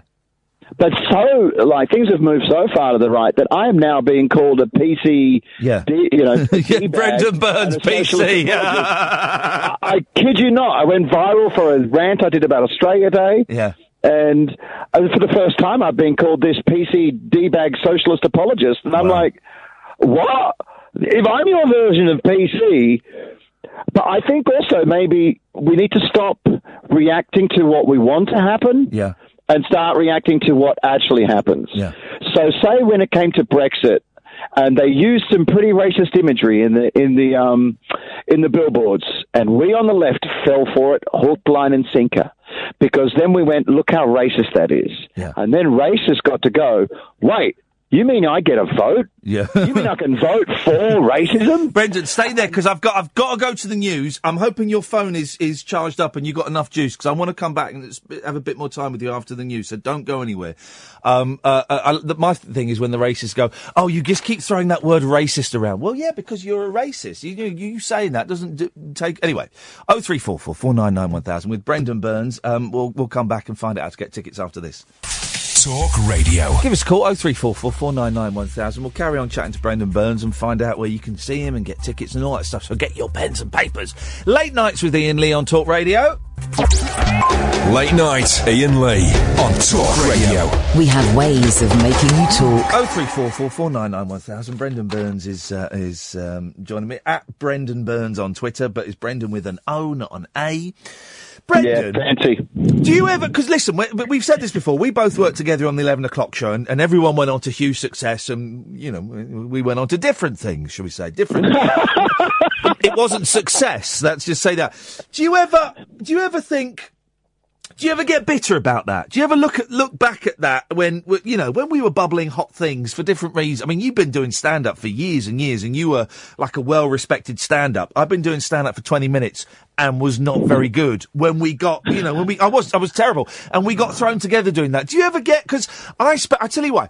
I spent a long time, and not, I don't really have it now, but I spent a long time after that full of bitterness and resentment and watching, um, well, I couldn't watch Gervais and I couldn't watch um, Sacha, and I struggled to watch Mackenzie, which was awkward because I was, you know, sharing a flat with Mackenzie. I, I, I struggled. isn't he your best friend? Yeah, yeah, yeah. I was a great friend, but I, I, I struggled seeing those people go off and have, you know, much more successful careers than me. And I just wondered how, because I know you've you've been doing stand up, of course, but I just wondered what your how, how you kind of you, the, the years after that were to for you. honest, it's never. Uh, I've never really been an envious Hmm. person, and to be honest, I remember like um, Adam Bloom was like the master of ceremonies. He's a very brilliant comedian. Yeah. He's a master of ceremonies uh, at my wedding, and one of the nicest things anyone's ever said is when we started out. Like I started out in 1990, and pretty much uh, every one of my close group of friends got booked at clubs. They got booked for Edinburgh. They everyone got everything before I did, but because that's because I I knew that I wanted to be an uncensored comedian. So that's all that I'd always admired. So I always had the attitude of um, I always knew it was going to take me longer. I always knew it was going to take me longer to find my voice. But also, I'm from Perth, Western Australia, so that's one of the world's most remote cities. I didn't grow up in the UK where stand-up com- stand-up comedian was a viable profession. Stand-up comedians were like Cabbage Patch dolls. They were fairies. They were, Yeah. you know, mythical beings. It's not something someone did for a living. So anytime a friend of mine got ahead, all that ever did was empower me. Like, go, oh, oh, that's, oh, this is possible. Right. Yeah. Oh, you can, you can do this. Yeah. And and Adam, you know, said at my wedding, he goes, you know, uh, everyone got everything before Brendon, and that had to hurt. And he never, he never seemed to resent anyone. Yeah.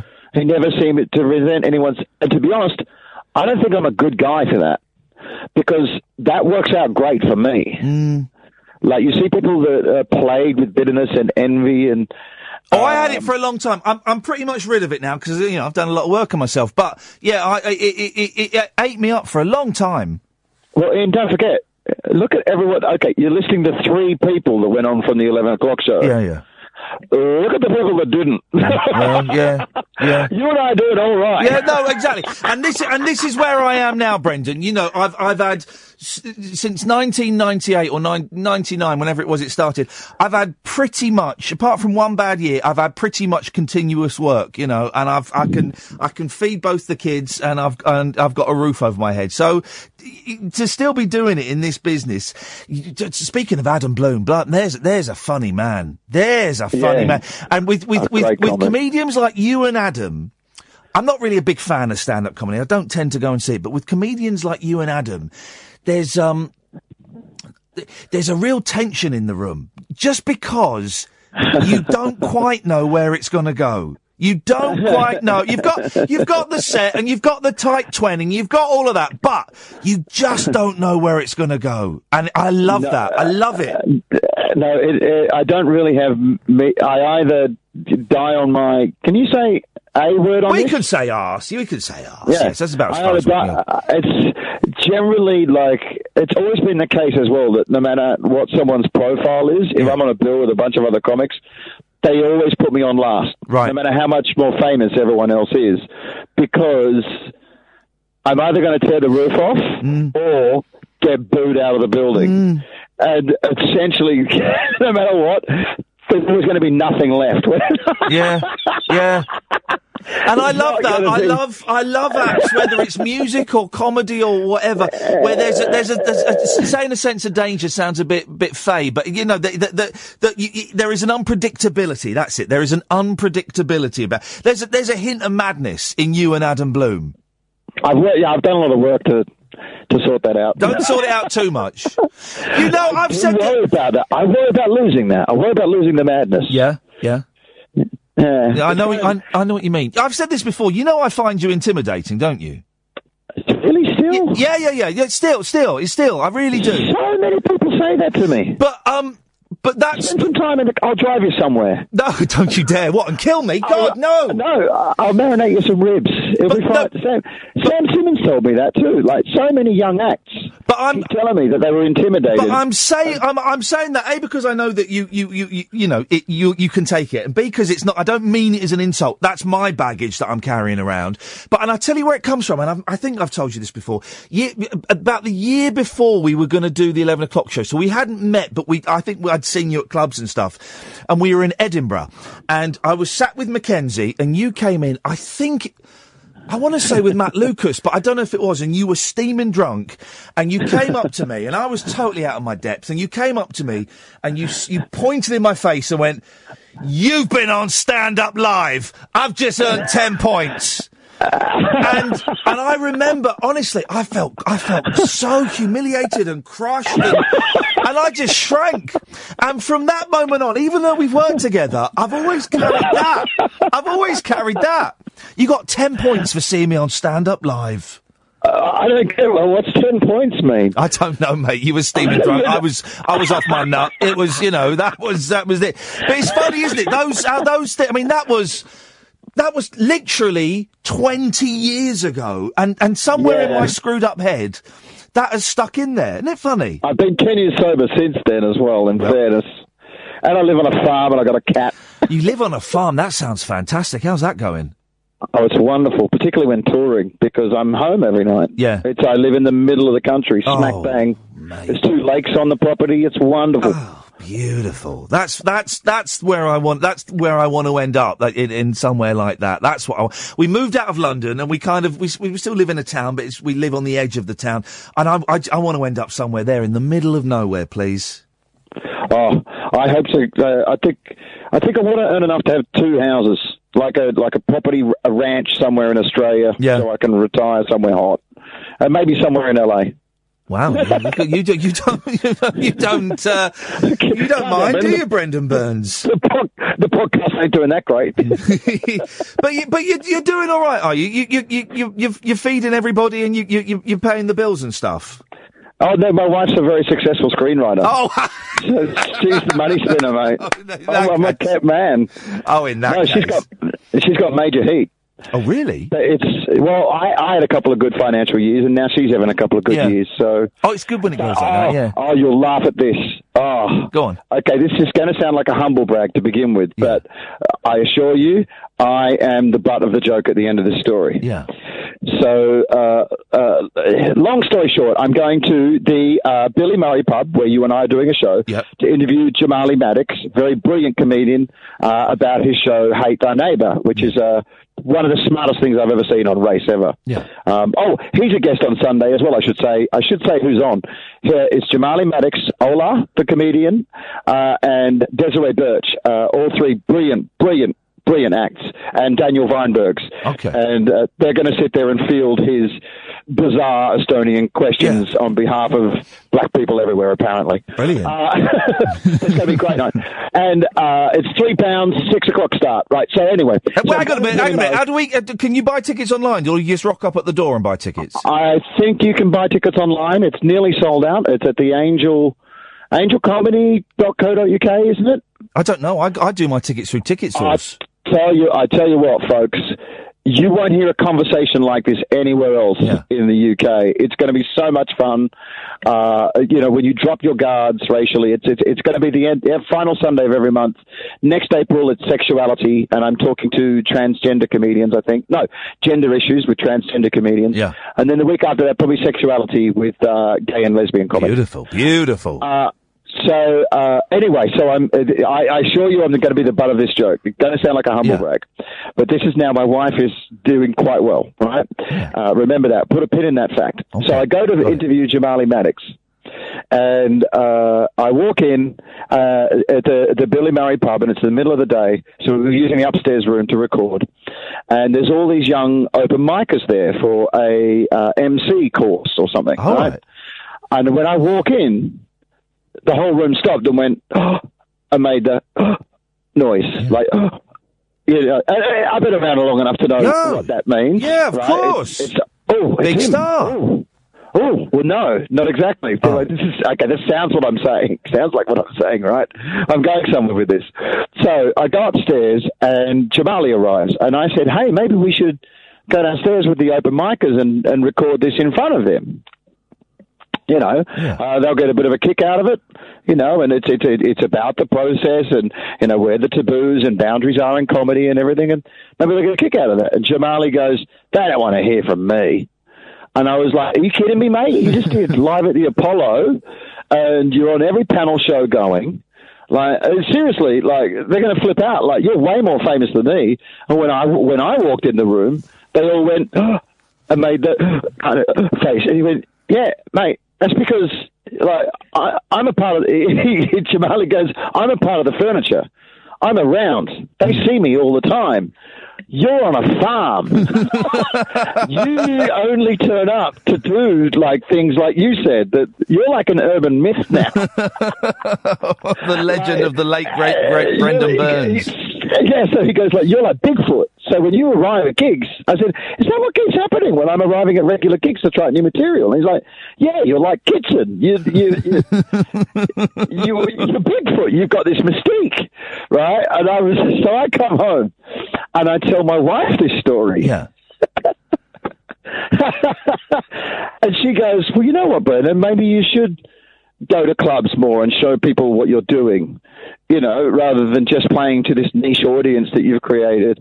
And I said, no self awareness, gl- no glib irony.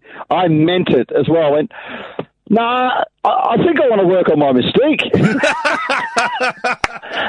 and my wife, my wife just buries me. He goes, listen here, Liz Taylor. I know I've had a good year financially. He's become a diva, all of us. He's become a diva. Exactly. We can't. We, she goes, I'm not earning enough that you can just turn up and drape yourself across a piano. like, Go and do some work, Burns. Uh, yeah, working on your mistake. Don't get out of my house. Brendon, listen, I will um, I will see you on Sunday then. Don't overrun for crying out loud. No, of course I won't. No, We- you we- but yeah, we've got like a whole camera set up and everything. Oh, and beautiful. Don't worry, I'll run to time. Hey, folks, don't forget that the clocks go forward this weekend. Yes, So yes. don't be late for me and don't be late for Iain. Okay, well, d- well, I, I would argue that they go backwards, but we'll see what happens. I can't, I can never remember the website. No, no, no, no, no. They go backwards. Uh, you get an extra hour in the winter Yes. and you lose an hour in the summer. Spring, no, it's spring back, full forwards, isn't it? Wait, if the clocks go back, So then spring. But I would spring, Spring back. back. You spring Fall back. forward. Yeah, that's it. So the BrendonBurnsShow.com is no, the. no, the clocks go forward. Uh-huh. you lose an hour. I've- you I- gain an hour in winter. I am sure you get a longer weekend. I think it, well, it's, it's technically it's my country, and I think I know what the clocks do. I think that well, it doesn't matter. Uh. I, I, I'll agree with you, and then when I've cut you off, I'll I'll tell them the right answer. Now, I think I'm right. I think I'm right. So, if uh, people want to find out bits and pieces, the BrendonBurnsShow.com, and it's Brendon with an O, guys. Brendon with an O. Um, you're at Brendon Burns, Brendon with an O on Twitter. Um, Yeah, uh, is that, is that, all, is that all the information people need? Uh, you can go to www.thebrendonburnshow.com or you can uh, subscribe to Dumb White Guy on iTunes. It's just free every Sunday. Oh, and you know the trick to get it up the iTunes chart? Get people to unsubscribe, then subscribe again. I heard that just this week. Yeah, it works. It, and I, we, what we do is we do it because we got this Oh, podcast. 'cause you know Toby, don't you? Yeah, yeah, yeah. So we do this. Toby, Toby just messaged me and told me the same thing. No, it- and, and it works, right? So we do it for this show and the, the, the rabbit hole, the other one, right? Is just when we're going down the charts in the 40s, everyone unsubscribes, subscribes, does it twice, we're back up in the top 10. And, and I know it's a bit of a cheat and it's a bit of an ego thing, but also it means that, you know, the people that just look at the top 10, top 20, they'll see it and they go, oh, I'll give this a punt. Oh no, yeah, I'm buried. I'm not in any streaming service, and because of the content, like no one really wants to touch it. Uh-oh. Uh-oh. Well, it is uncensored racial chat, and that makes people feel very uncomfortable. Uncensored racial chat with Brendon Burns. Now there's there's a title for a show. I'd I'd watch that. I'd watch that. Uh, Brendon.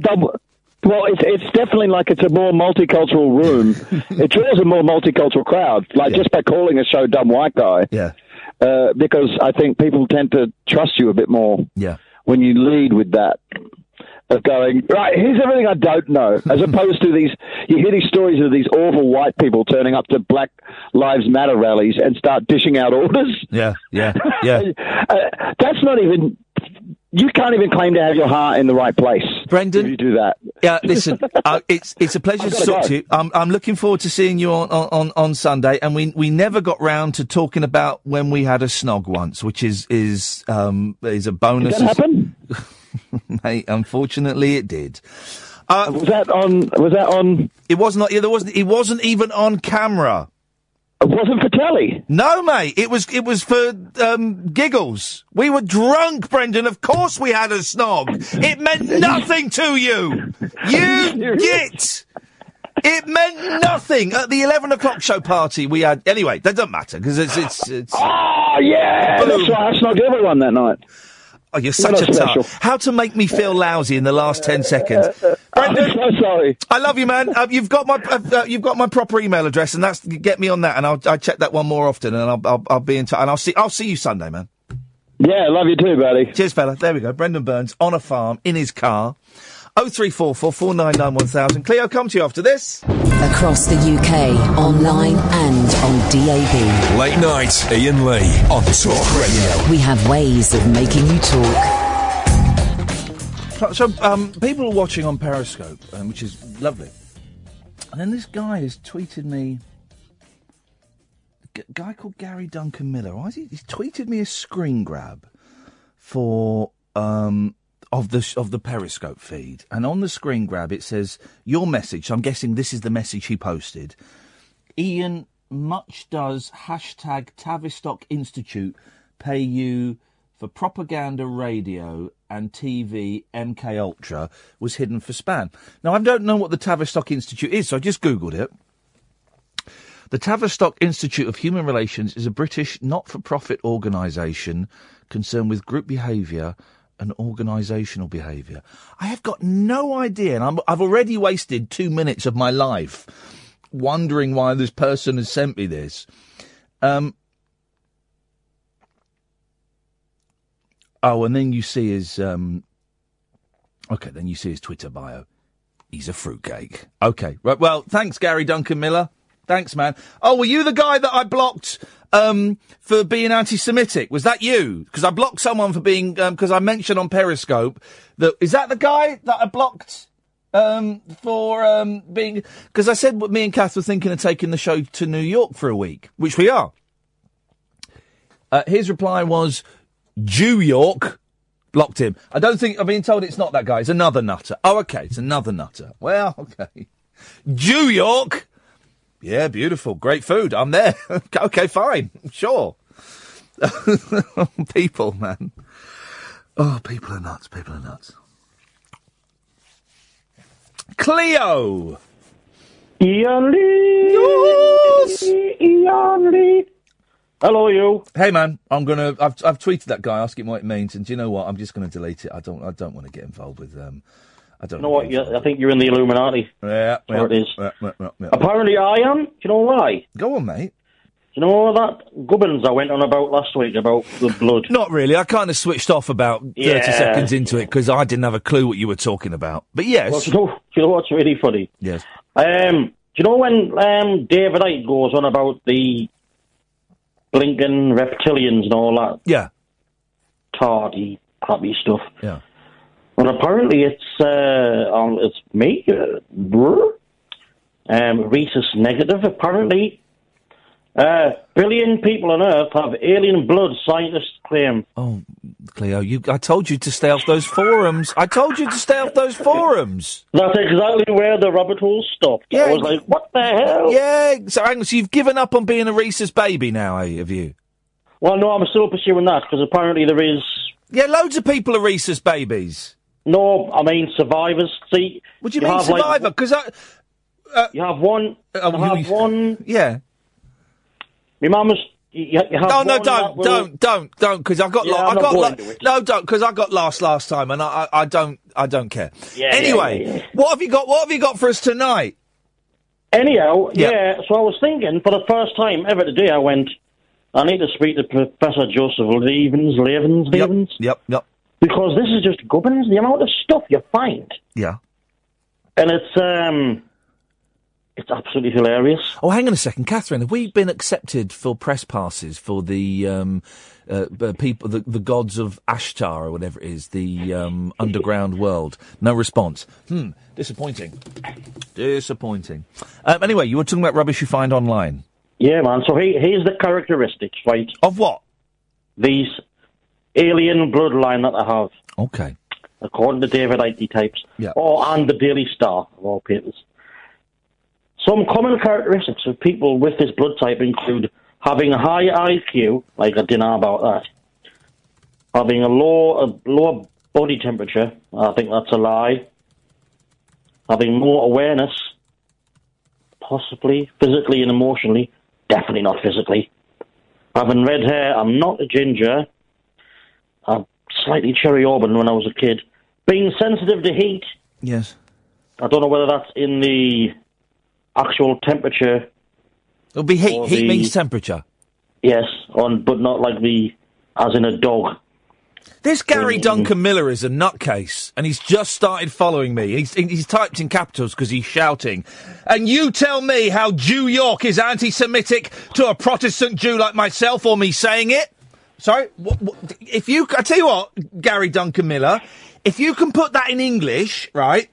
I might have a better chance of, of understanding it. I've told him to either call in or get stuffed because he's an absolute. He's now he's oh god, he's gonna get blocked in a minute for being a massive bell end. Well, do you know where this links? Because like there was a time when the David Icke reptilian thing, everyone was saying reptilian was code for Jew. Yeah, I don't. I don't believe You that. I mean? I don't believe that. I, I think when he says reptilian, he means. He meant he actually means. I do as well. Reptilian. I think that's what he means. I don't think it's d- d- d- anti-Semitic code actually. But it's great. So I've been telling everyone, all me nutter like um sort of David Icke fans. I've been telling them all I'm a reptilian. You know, we had David on the show, and he was an absolutely delightful, charming gentleman. He seems like a nice Yeah. boy. Have you seen his fingers? Yeah, yeah, he's got really bad arthritis. Oh. His, his, his, his, his fingers are all um, are, are all Looks bent. really yeah. painful. Yeah, no, he's, he's, he suffers a lot with arthritis, and um, that's what cut short his footballing career. And he's, he, he, I don't know if he still is actually, but I know when he was in his twenties, he was in agony, agony. Oh, Yeah, awful. yeah, he was. Um, uh, it, we, we'll we'll get him on again, David Icke, because and I think he Why enjoyed I? it because I said to him, look, I don't want. I said because we had to. It took a bit of persuasion to get him on because I think he thought late night phone in show they're going to get me on and rip me to shreds. And, I, and we Yeah. I said, look, David, uh, we were speaking to his son, I think, who was his manager, one of his sons, and we said, look.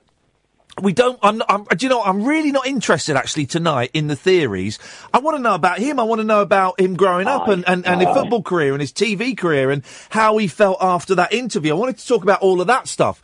And um, I, I- think he really enjoyed it. I, I, and I, I, I certainly thoroughly enjoyed it. And we, we got on beautifully. Did you ever see the series by Jon Ronson? The like, Yes, um, yeah, I watched that one. Yeah, yeah, yeah. God, he's on that. That's a good one. He's on that one. Yeah, yeah. No, I, I, I, I, I, I watched that. Yeah. And it's got like a prepubescent Alex Jones on there. Yeah, yeah. I mean, Alex Jones. just- Cleo, listen, thank you very much indeed. Oh three four four four nine nine one thousand. Don't forget to tick your RAJAR diaries. Late nights with Iain Lee on Talk Radio. Late night Iain Lee. On air and off the leash. On Talk Radio. We have ways of making you talk.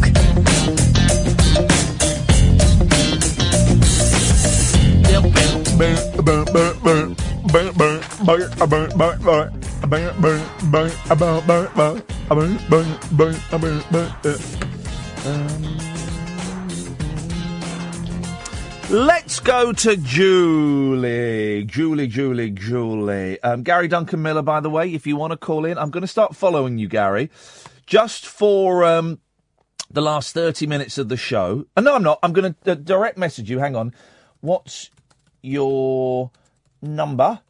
We can call you. There we go. Let's. Um, I love it when you give um, idiots on Twitter the chance to uh, call in because they never do it. They never do it. They never do it. Julie. Hi, I just wanted to say um, that I really enjoyed um, your chats with Brendon, and I listened to both, obviously, you and his podcast as well, so I would recommend that. And um, I just wanted to know, um, tell me more about this kiss, because you kind of just like skated over No, it. that's, no, no, no, no, that's, no, that's private. That's private. That's private business. okay. It just really made me laugh, especially when he said that. Oh yeah, I kissed everybody, and I just thought, oh, that that's kind of, you know, that's not fair, right? That's hurtful. Yeah, no, well, you know, it was one of those one of those things. They were they were crazy, crazy days, and I was off do you, my ever, nut. do you ever do you ever look back to those days and think they were good days? Yeah, they were good. Um, um, uh, yeah, they were good. They were good. Uh, um, I got a little bit maudlin when uh, people on Periscope would have seen me getting a little bit maudlin um, when, when uh, Brendon went and uh, we went to the ads and. Um, yeah, they, yeah, they were good, but uh, that, but th- th- there's a lot of regret about not taking um, um, Please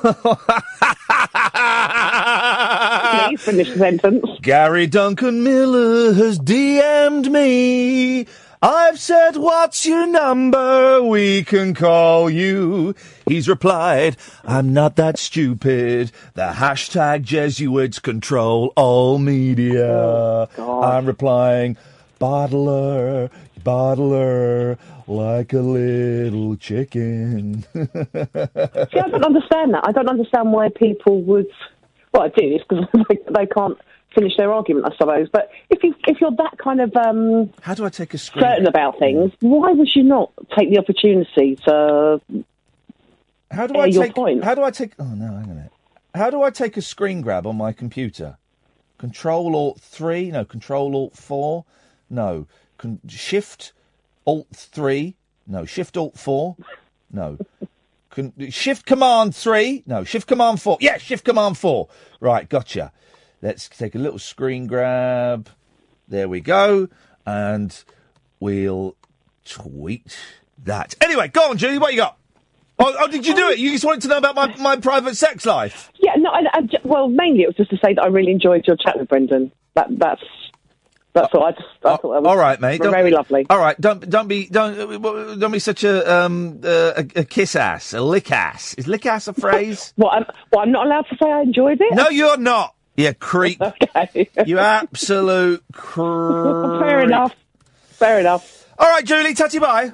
Cheers. Bye bye. Oh three four four four nine nine one thousand is the uh, telephone number. If you want to um, give me a call, you're more than welcome. Just tweet in that um, conversation.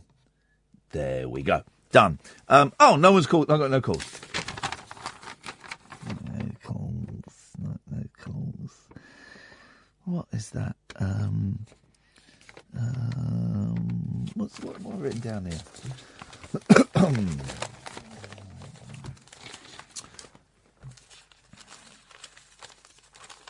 that picture of um, Theresa May looking all windswept with a jacket over her shoulders, sat on a sofa. Someone tweeted it looks like um, she's the victim of a road traffic accident.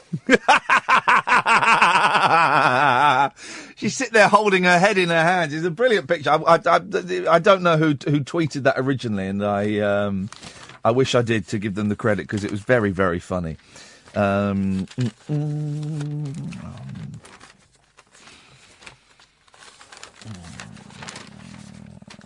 Oh, who's who's Pia Mia? There's a pop singer called Pia Mia. Is I saw she was in the paper yesterday. Here's a picture of Pia Mia, um, and um, Pia Mia. It's a straight. It's a good name, Pia Mia. If I was going to be a pop star, I think I'd call myself Pia Mia. I like the name Pia Mia. Um, yeah, no, I'd um, I'd call myself Pia Mia. Um, the 48 hour afterglow that bonds us after sex. Oh, sweet Lord. It's all about sex. This is by Daily Mail reporter, so um, a good story. A good story. Sex gives couples an afterglow that lasts, lasts up to two days. You really should. Uh, you should have a shower at the very, very least and helps them to bond more closely. So they're saying sex might be good for couples. Really? I haven't thought about the physical intimacy. I hadn't thought of that. That's not bad. It's a good idea. Well done, yeah. A study of newlyweds. Those guys don't know nothing. Those suckers. They don't know what's coming to them. A study of newlyweds found the warm feelings between lovers remained for up to 48 hours. Oh, God. Strengthening their relationship however long they've been together.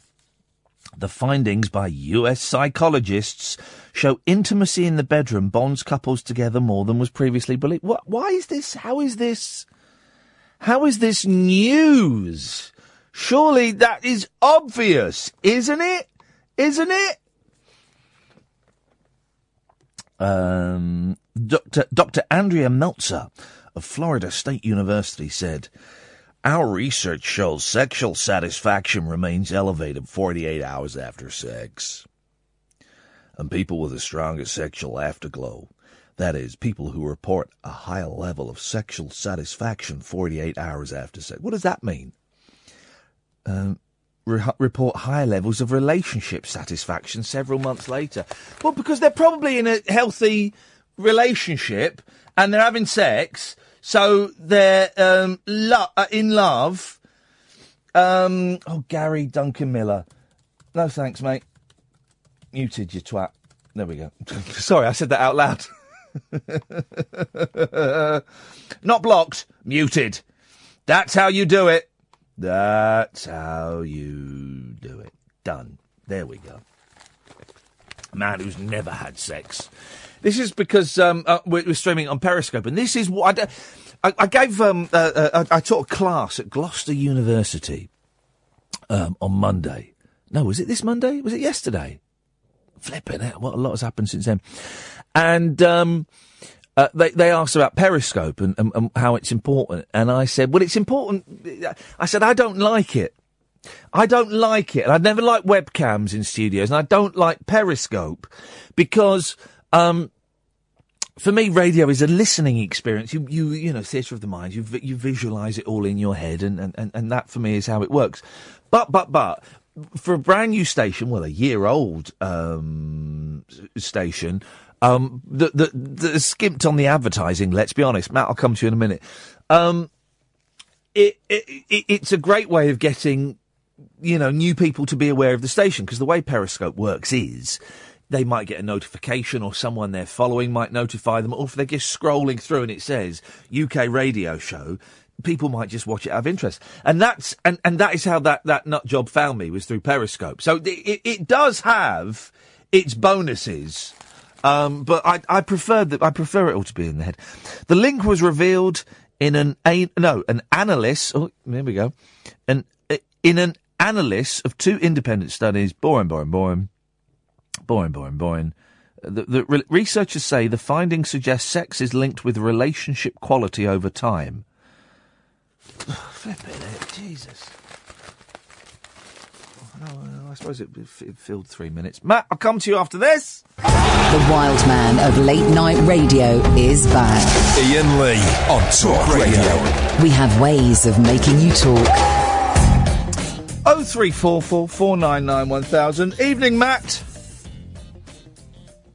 Matt. Matt. Matt. Okay, Matt's not there. Um, I wonder why that is. He should be there. Matt, are you there? No. Okay. Well, there's no Matt. I don't know. I don't know why, but there's no Matt. Which is fine. Feels like the show's kind of run out of steam a bit, doesn't it? The last ten minutes or so. I have great trouble swallowing at the moment. Struggling to swallow at the moment. I don't quite know why. It seems to be going on um, quite. a lot. Is he there now? Matt, you there? Hello. There you are. I can hear you now, Matt. I don't know what happened there. What have you got? No, of course not. You couldn't hear me before, no? No, I couldn't. No, genuinely, I couldn't hear you before. Okay, I'll uh, give you the benefit of the doubt. Thank you very Uh, much, Matt. I appreciate say, it. that- I'm sure you do. Um, I very much uh, enjoyed your chat with Brendon. Um, he is a little bit of a comedy hero of mine. Uh, have you seen the bit he did, uh, I think in about 2010, in um, one of his stand-up shows when he, he planted a heckler in the audience? Yes, I did see that bit. I believe it went what they call viral. Yeah, it may well have done. Yeah, I, I mean, I'm a bit slow to slow on the uptake on these things. Yeah, he is. Um, he's a bit of a genius. He's a very he's a very very funny stand-up comedian. There is no doubt about it. Yeah, he's brilliant. He's edgy, but he he he has an edge that other, a lot of others don't have. Um, so yeah, uh, really enjoyed that, and um, carry on the good work. The other thing I wanted to say is that you should get into audiobooks, um, reading audiobooks, uh, because I listened to you reading uh, last. Was it last night? You um, you read a couple of chapters. I know it was. I think it was Friday, wasn't it? We, we I read Was um, it? about four chapters of the um, Gene Wilder autobiography. Yeah, and uh, I, I, th- I finished that book the next day. I read it in a day. It's a, it's an incredible read. Well, I've ordered it on Amazon because of your, um, Oh, your uh, kind of introduction to it. But I, I really, I genuinely uh, and honestly thought that you um, you have a voice for it. that you could actually um, you could do that sort of stuff. So you should maybe look at that as a as an should- angle. I should probably write. I don't, I don't think you make that much money out of reading audio. I've often thought when they read the audio book, right, and they can last like six hours or eight hours, do they do it? Do they do it in a day? Or do they? I believe so. Yeah, I They- think. Well, I, you I- might as well, mightn't you? There's no point Yeah. in doing it for a couple of hours, then coming back the next day for. You might as well just sit there and read it. yeah, I think they get you in for like a full day in the studio, and then they call you back in to, to kind of do any retakes. But I very rarely read a book in a day. The Gene Wilder one I did, but very, normally I, it takes me like it can take me like a week or two weeks to read a book. Yeah, I mean, it depends on whether you're dipping in or out. It's very rare to find a book that you actually get so engrossed in Yeah. that you just carry on through. But um, I think I'd uh, actually go properly insane if I had to read a whole book in one sitting. And also, when you if you're reading, do you do the voices? I don't necessarily think you have to. No, a lot of the ones I've listened to don't have don't have different voices. I think you kind of you can put a bit of inflection on different Yeah. people, different characters, but you don't have to do Because I've of whole not got many. I've not got many voices, as my children find out when I read them nonsense. stories. Your Newcastle accent was astonishing. Uh, we let we let um, Sport Billy, not Sport Billy, Korean Billy have that. Korean one. Billy, yeah, I, I, I um. I have always poo-pooed um, audiobooks, Matt, but then um, um, I um, I've, I've listened to a few recently. I, well, I, I think two. I've listened to the um, Alan Partridge Nomad. Yeah, fantastic. And the Johnny Marr autobiography, and I heard that started listening to the Doug Stanhope autobiography, and because everyone raved hard about going. it, I Hard d- going. yeah. 15 minutes in, I thought, you know what? I don't want to spend nine hours listening to this. And so I, I, I knocked it on the head. And loads of people really enjoyed it, but I, I, I, I it didn't work for me. He's quite he's he's very very enjoyable in small doses, but he's so intense and full on that it's quite hard to sit and listen to him for ages. The one I really liked listening to was the Johnny Vegas autobiography. Oh, okay, yeah. You should have a listen to that. That's very good. Yeah, I bet that's. I bet that because if I'm doing a long drive and I've got a few coming up, I, I kind of like them. If there's nothing on the radio, radio is my first option. Um, and then if, if if there's nothing on the radio, just whack on an audio book and listen to that. It's brilliant. The other things I've got on my iPod, which I listen to in the car, Yes. is um, um, "Have I got news for you?" No, no, no, no. Sorry. Um, uh, I'm sorry. I, haven't, haven't a a clue. clue. Oh yeah, yeah. Yeah. And you can get all those on CD, and also um, "Round the Horne." Do you remember "Round the Horne" from I- years and years ago? Well, you won't remember it. No, it is that with 60s, but- was Kenneth Williams in Round the Horne? He was, yeah, yeah. I'm not. Um, I, I'm aware of them. I'm not a massive fan of them. I'm not a massive fan of the Goons either. I've always struggled with the? Goons. Yeah. Fair enough. Maybe I need to, but I, uh, do you know, I've not tried the Goons for a long time, and I heard about five minutes of one a couple of months ago, and it did, it, I, I did enjoy it actually. So maybe I need to go and revisit the Goons. I think as you get older, it becomes more kind of enjoyable. It's less, less kind of. Uh, I mean, it is pretty fast paced, but it's interceded with a couple of musical interludes, and it's quite. Yeah, because it's so old school. um, but you know, Peter Sellers and Milligan and Secombe, you- you I don't know if you're aware. Tomorrow night at ten o'clock in this studio, we've got Joe McGrath coming in, who, um, of course, directed Peter loads of Peter Sellers films, Yeah, yeah, yeah. and worked very closely with Spike Milligan. So I'm, I'm, uh, fifteen-year-old me is over the moon. We've got an actual, you know, proper legend who's worked with those guys coming in. Yeah, he's awesome. I've been I've been loving your playing of the um, the Casino Royale theme, although I know that's not directly It's related. such a good bit of music, and it, and such a, a weird, unfathomable.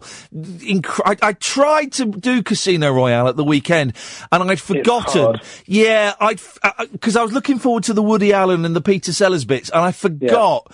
That you've got to get through a good forty minutes of David Niven at the start doing his massive- stammering bond. Yeah, there's the whole Cowboys and Indians bit in the casino, and then there's the whole thing with um, David Niven and the Tartan LSD trip, which is uh, Yeah. hard work. It is. I, I do like the. I do like Bernard Cribbins as the cab driver. Yeah, yeah. When's he coming on? Uh, uh, well, uh, Bernard Cribbins. Uh, um, have we got a date for Cribbins, Catherine? Not yet. We, Cribbins is coming on soon. Hopefully, hopefully we're He's a we're in hero, talks. absolute hero. Oh, he's a legend, and I don't know why it didn't occur to me earlier. We are we are in very positive talks at the moment with people, and we're just we're just kind of back batting dates back and forth. You gave Fingers some crossed. awesome guests on. Rick Wakeman the other day was awesome, absolutely amazing. We, we, we've been really lucky. We, we, so we got, we're probably going to play Nicholas Parsons tomorrow. We've got a Yeah. cracking Jimmy Tarbuck. Um, in, in a week or so, I'm interviewing Galt MacDermot, who wrote the mu- This is a bit niche. They're all niche. Who wrote the music for the musical Hair, um, and he's in his 80s, and he's got he's got some stories to tell. Oh, we've got some cracking people coming up. Ka- Kath has um, been working overtime and has has um, has secured some absolute. Roy Hudd's coming on. We've got Roy Hudd coming Oh, on. Oh, fantastic. I mean, really, Blast from the absolute legend. yeah. So, um, so yeah, we've got some good people. Yeah. What about, have you considered people like Graeme Garden or Tim Brooke Taylor? Do they have any resonance with you at all, or is that kind of a bit out of left field? No, they they do. They, they they do actually, and you know what? That's not a bad suggestion. Kath, let's talk about Tim Brooke Taylor and Graeme Garden tomorrow. I am. There is someone right that I've been desperate to get on the show for years. Okay, and all I have heard is he doesn't talk to anyone.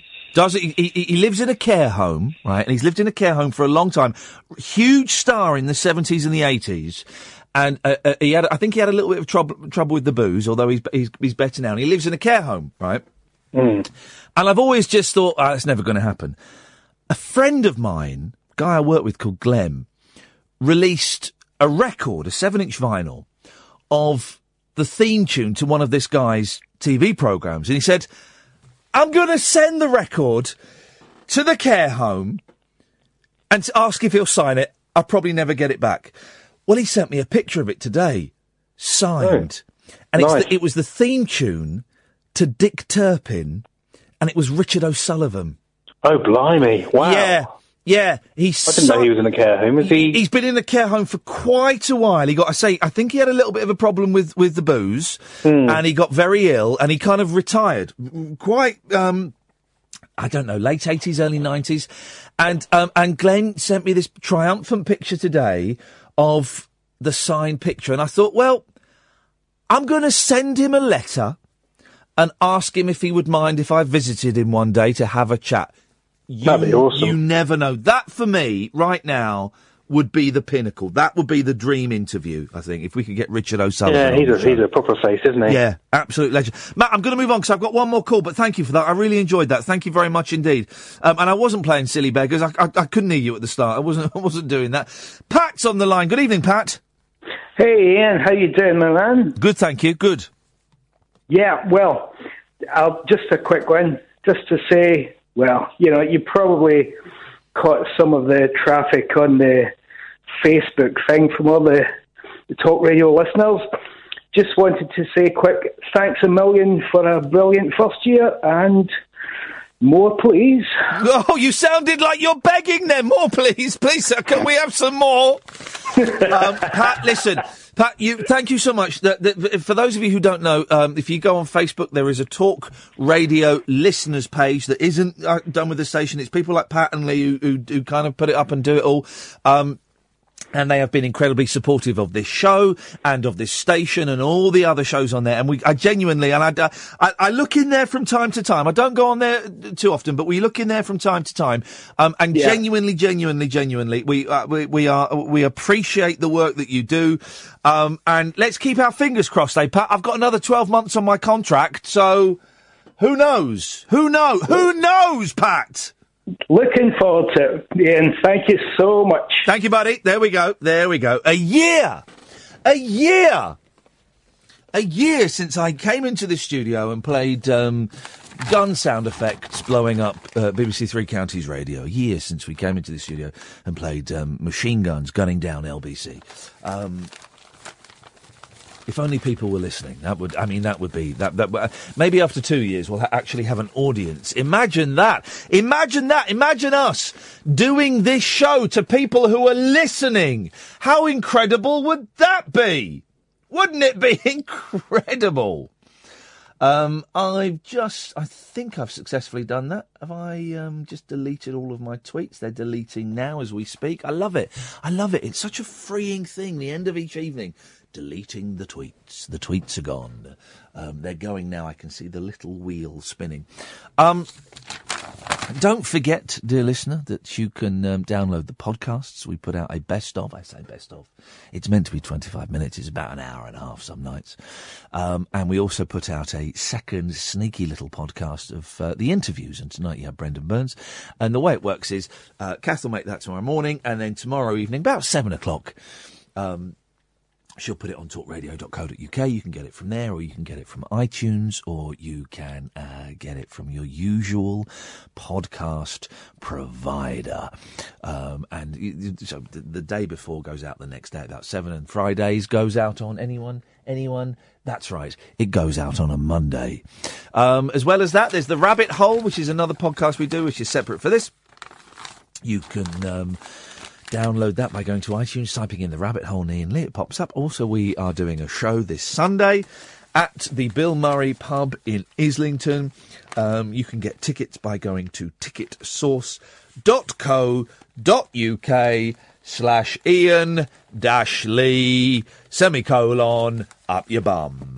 Um, that's it. That's your lot. Joe McGrath and Nicholas Parsons on the show tonight at 10. Until then, from us, ta-ta. Talk Radio. 24 hour radio debate and entertainment. Talk Radio. We'll get you talking.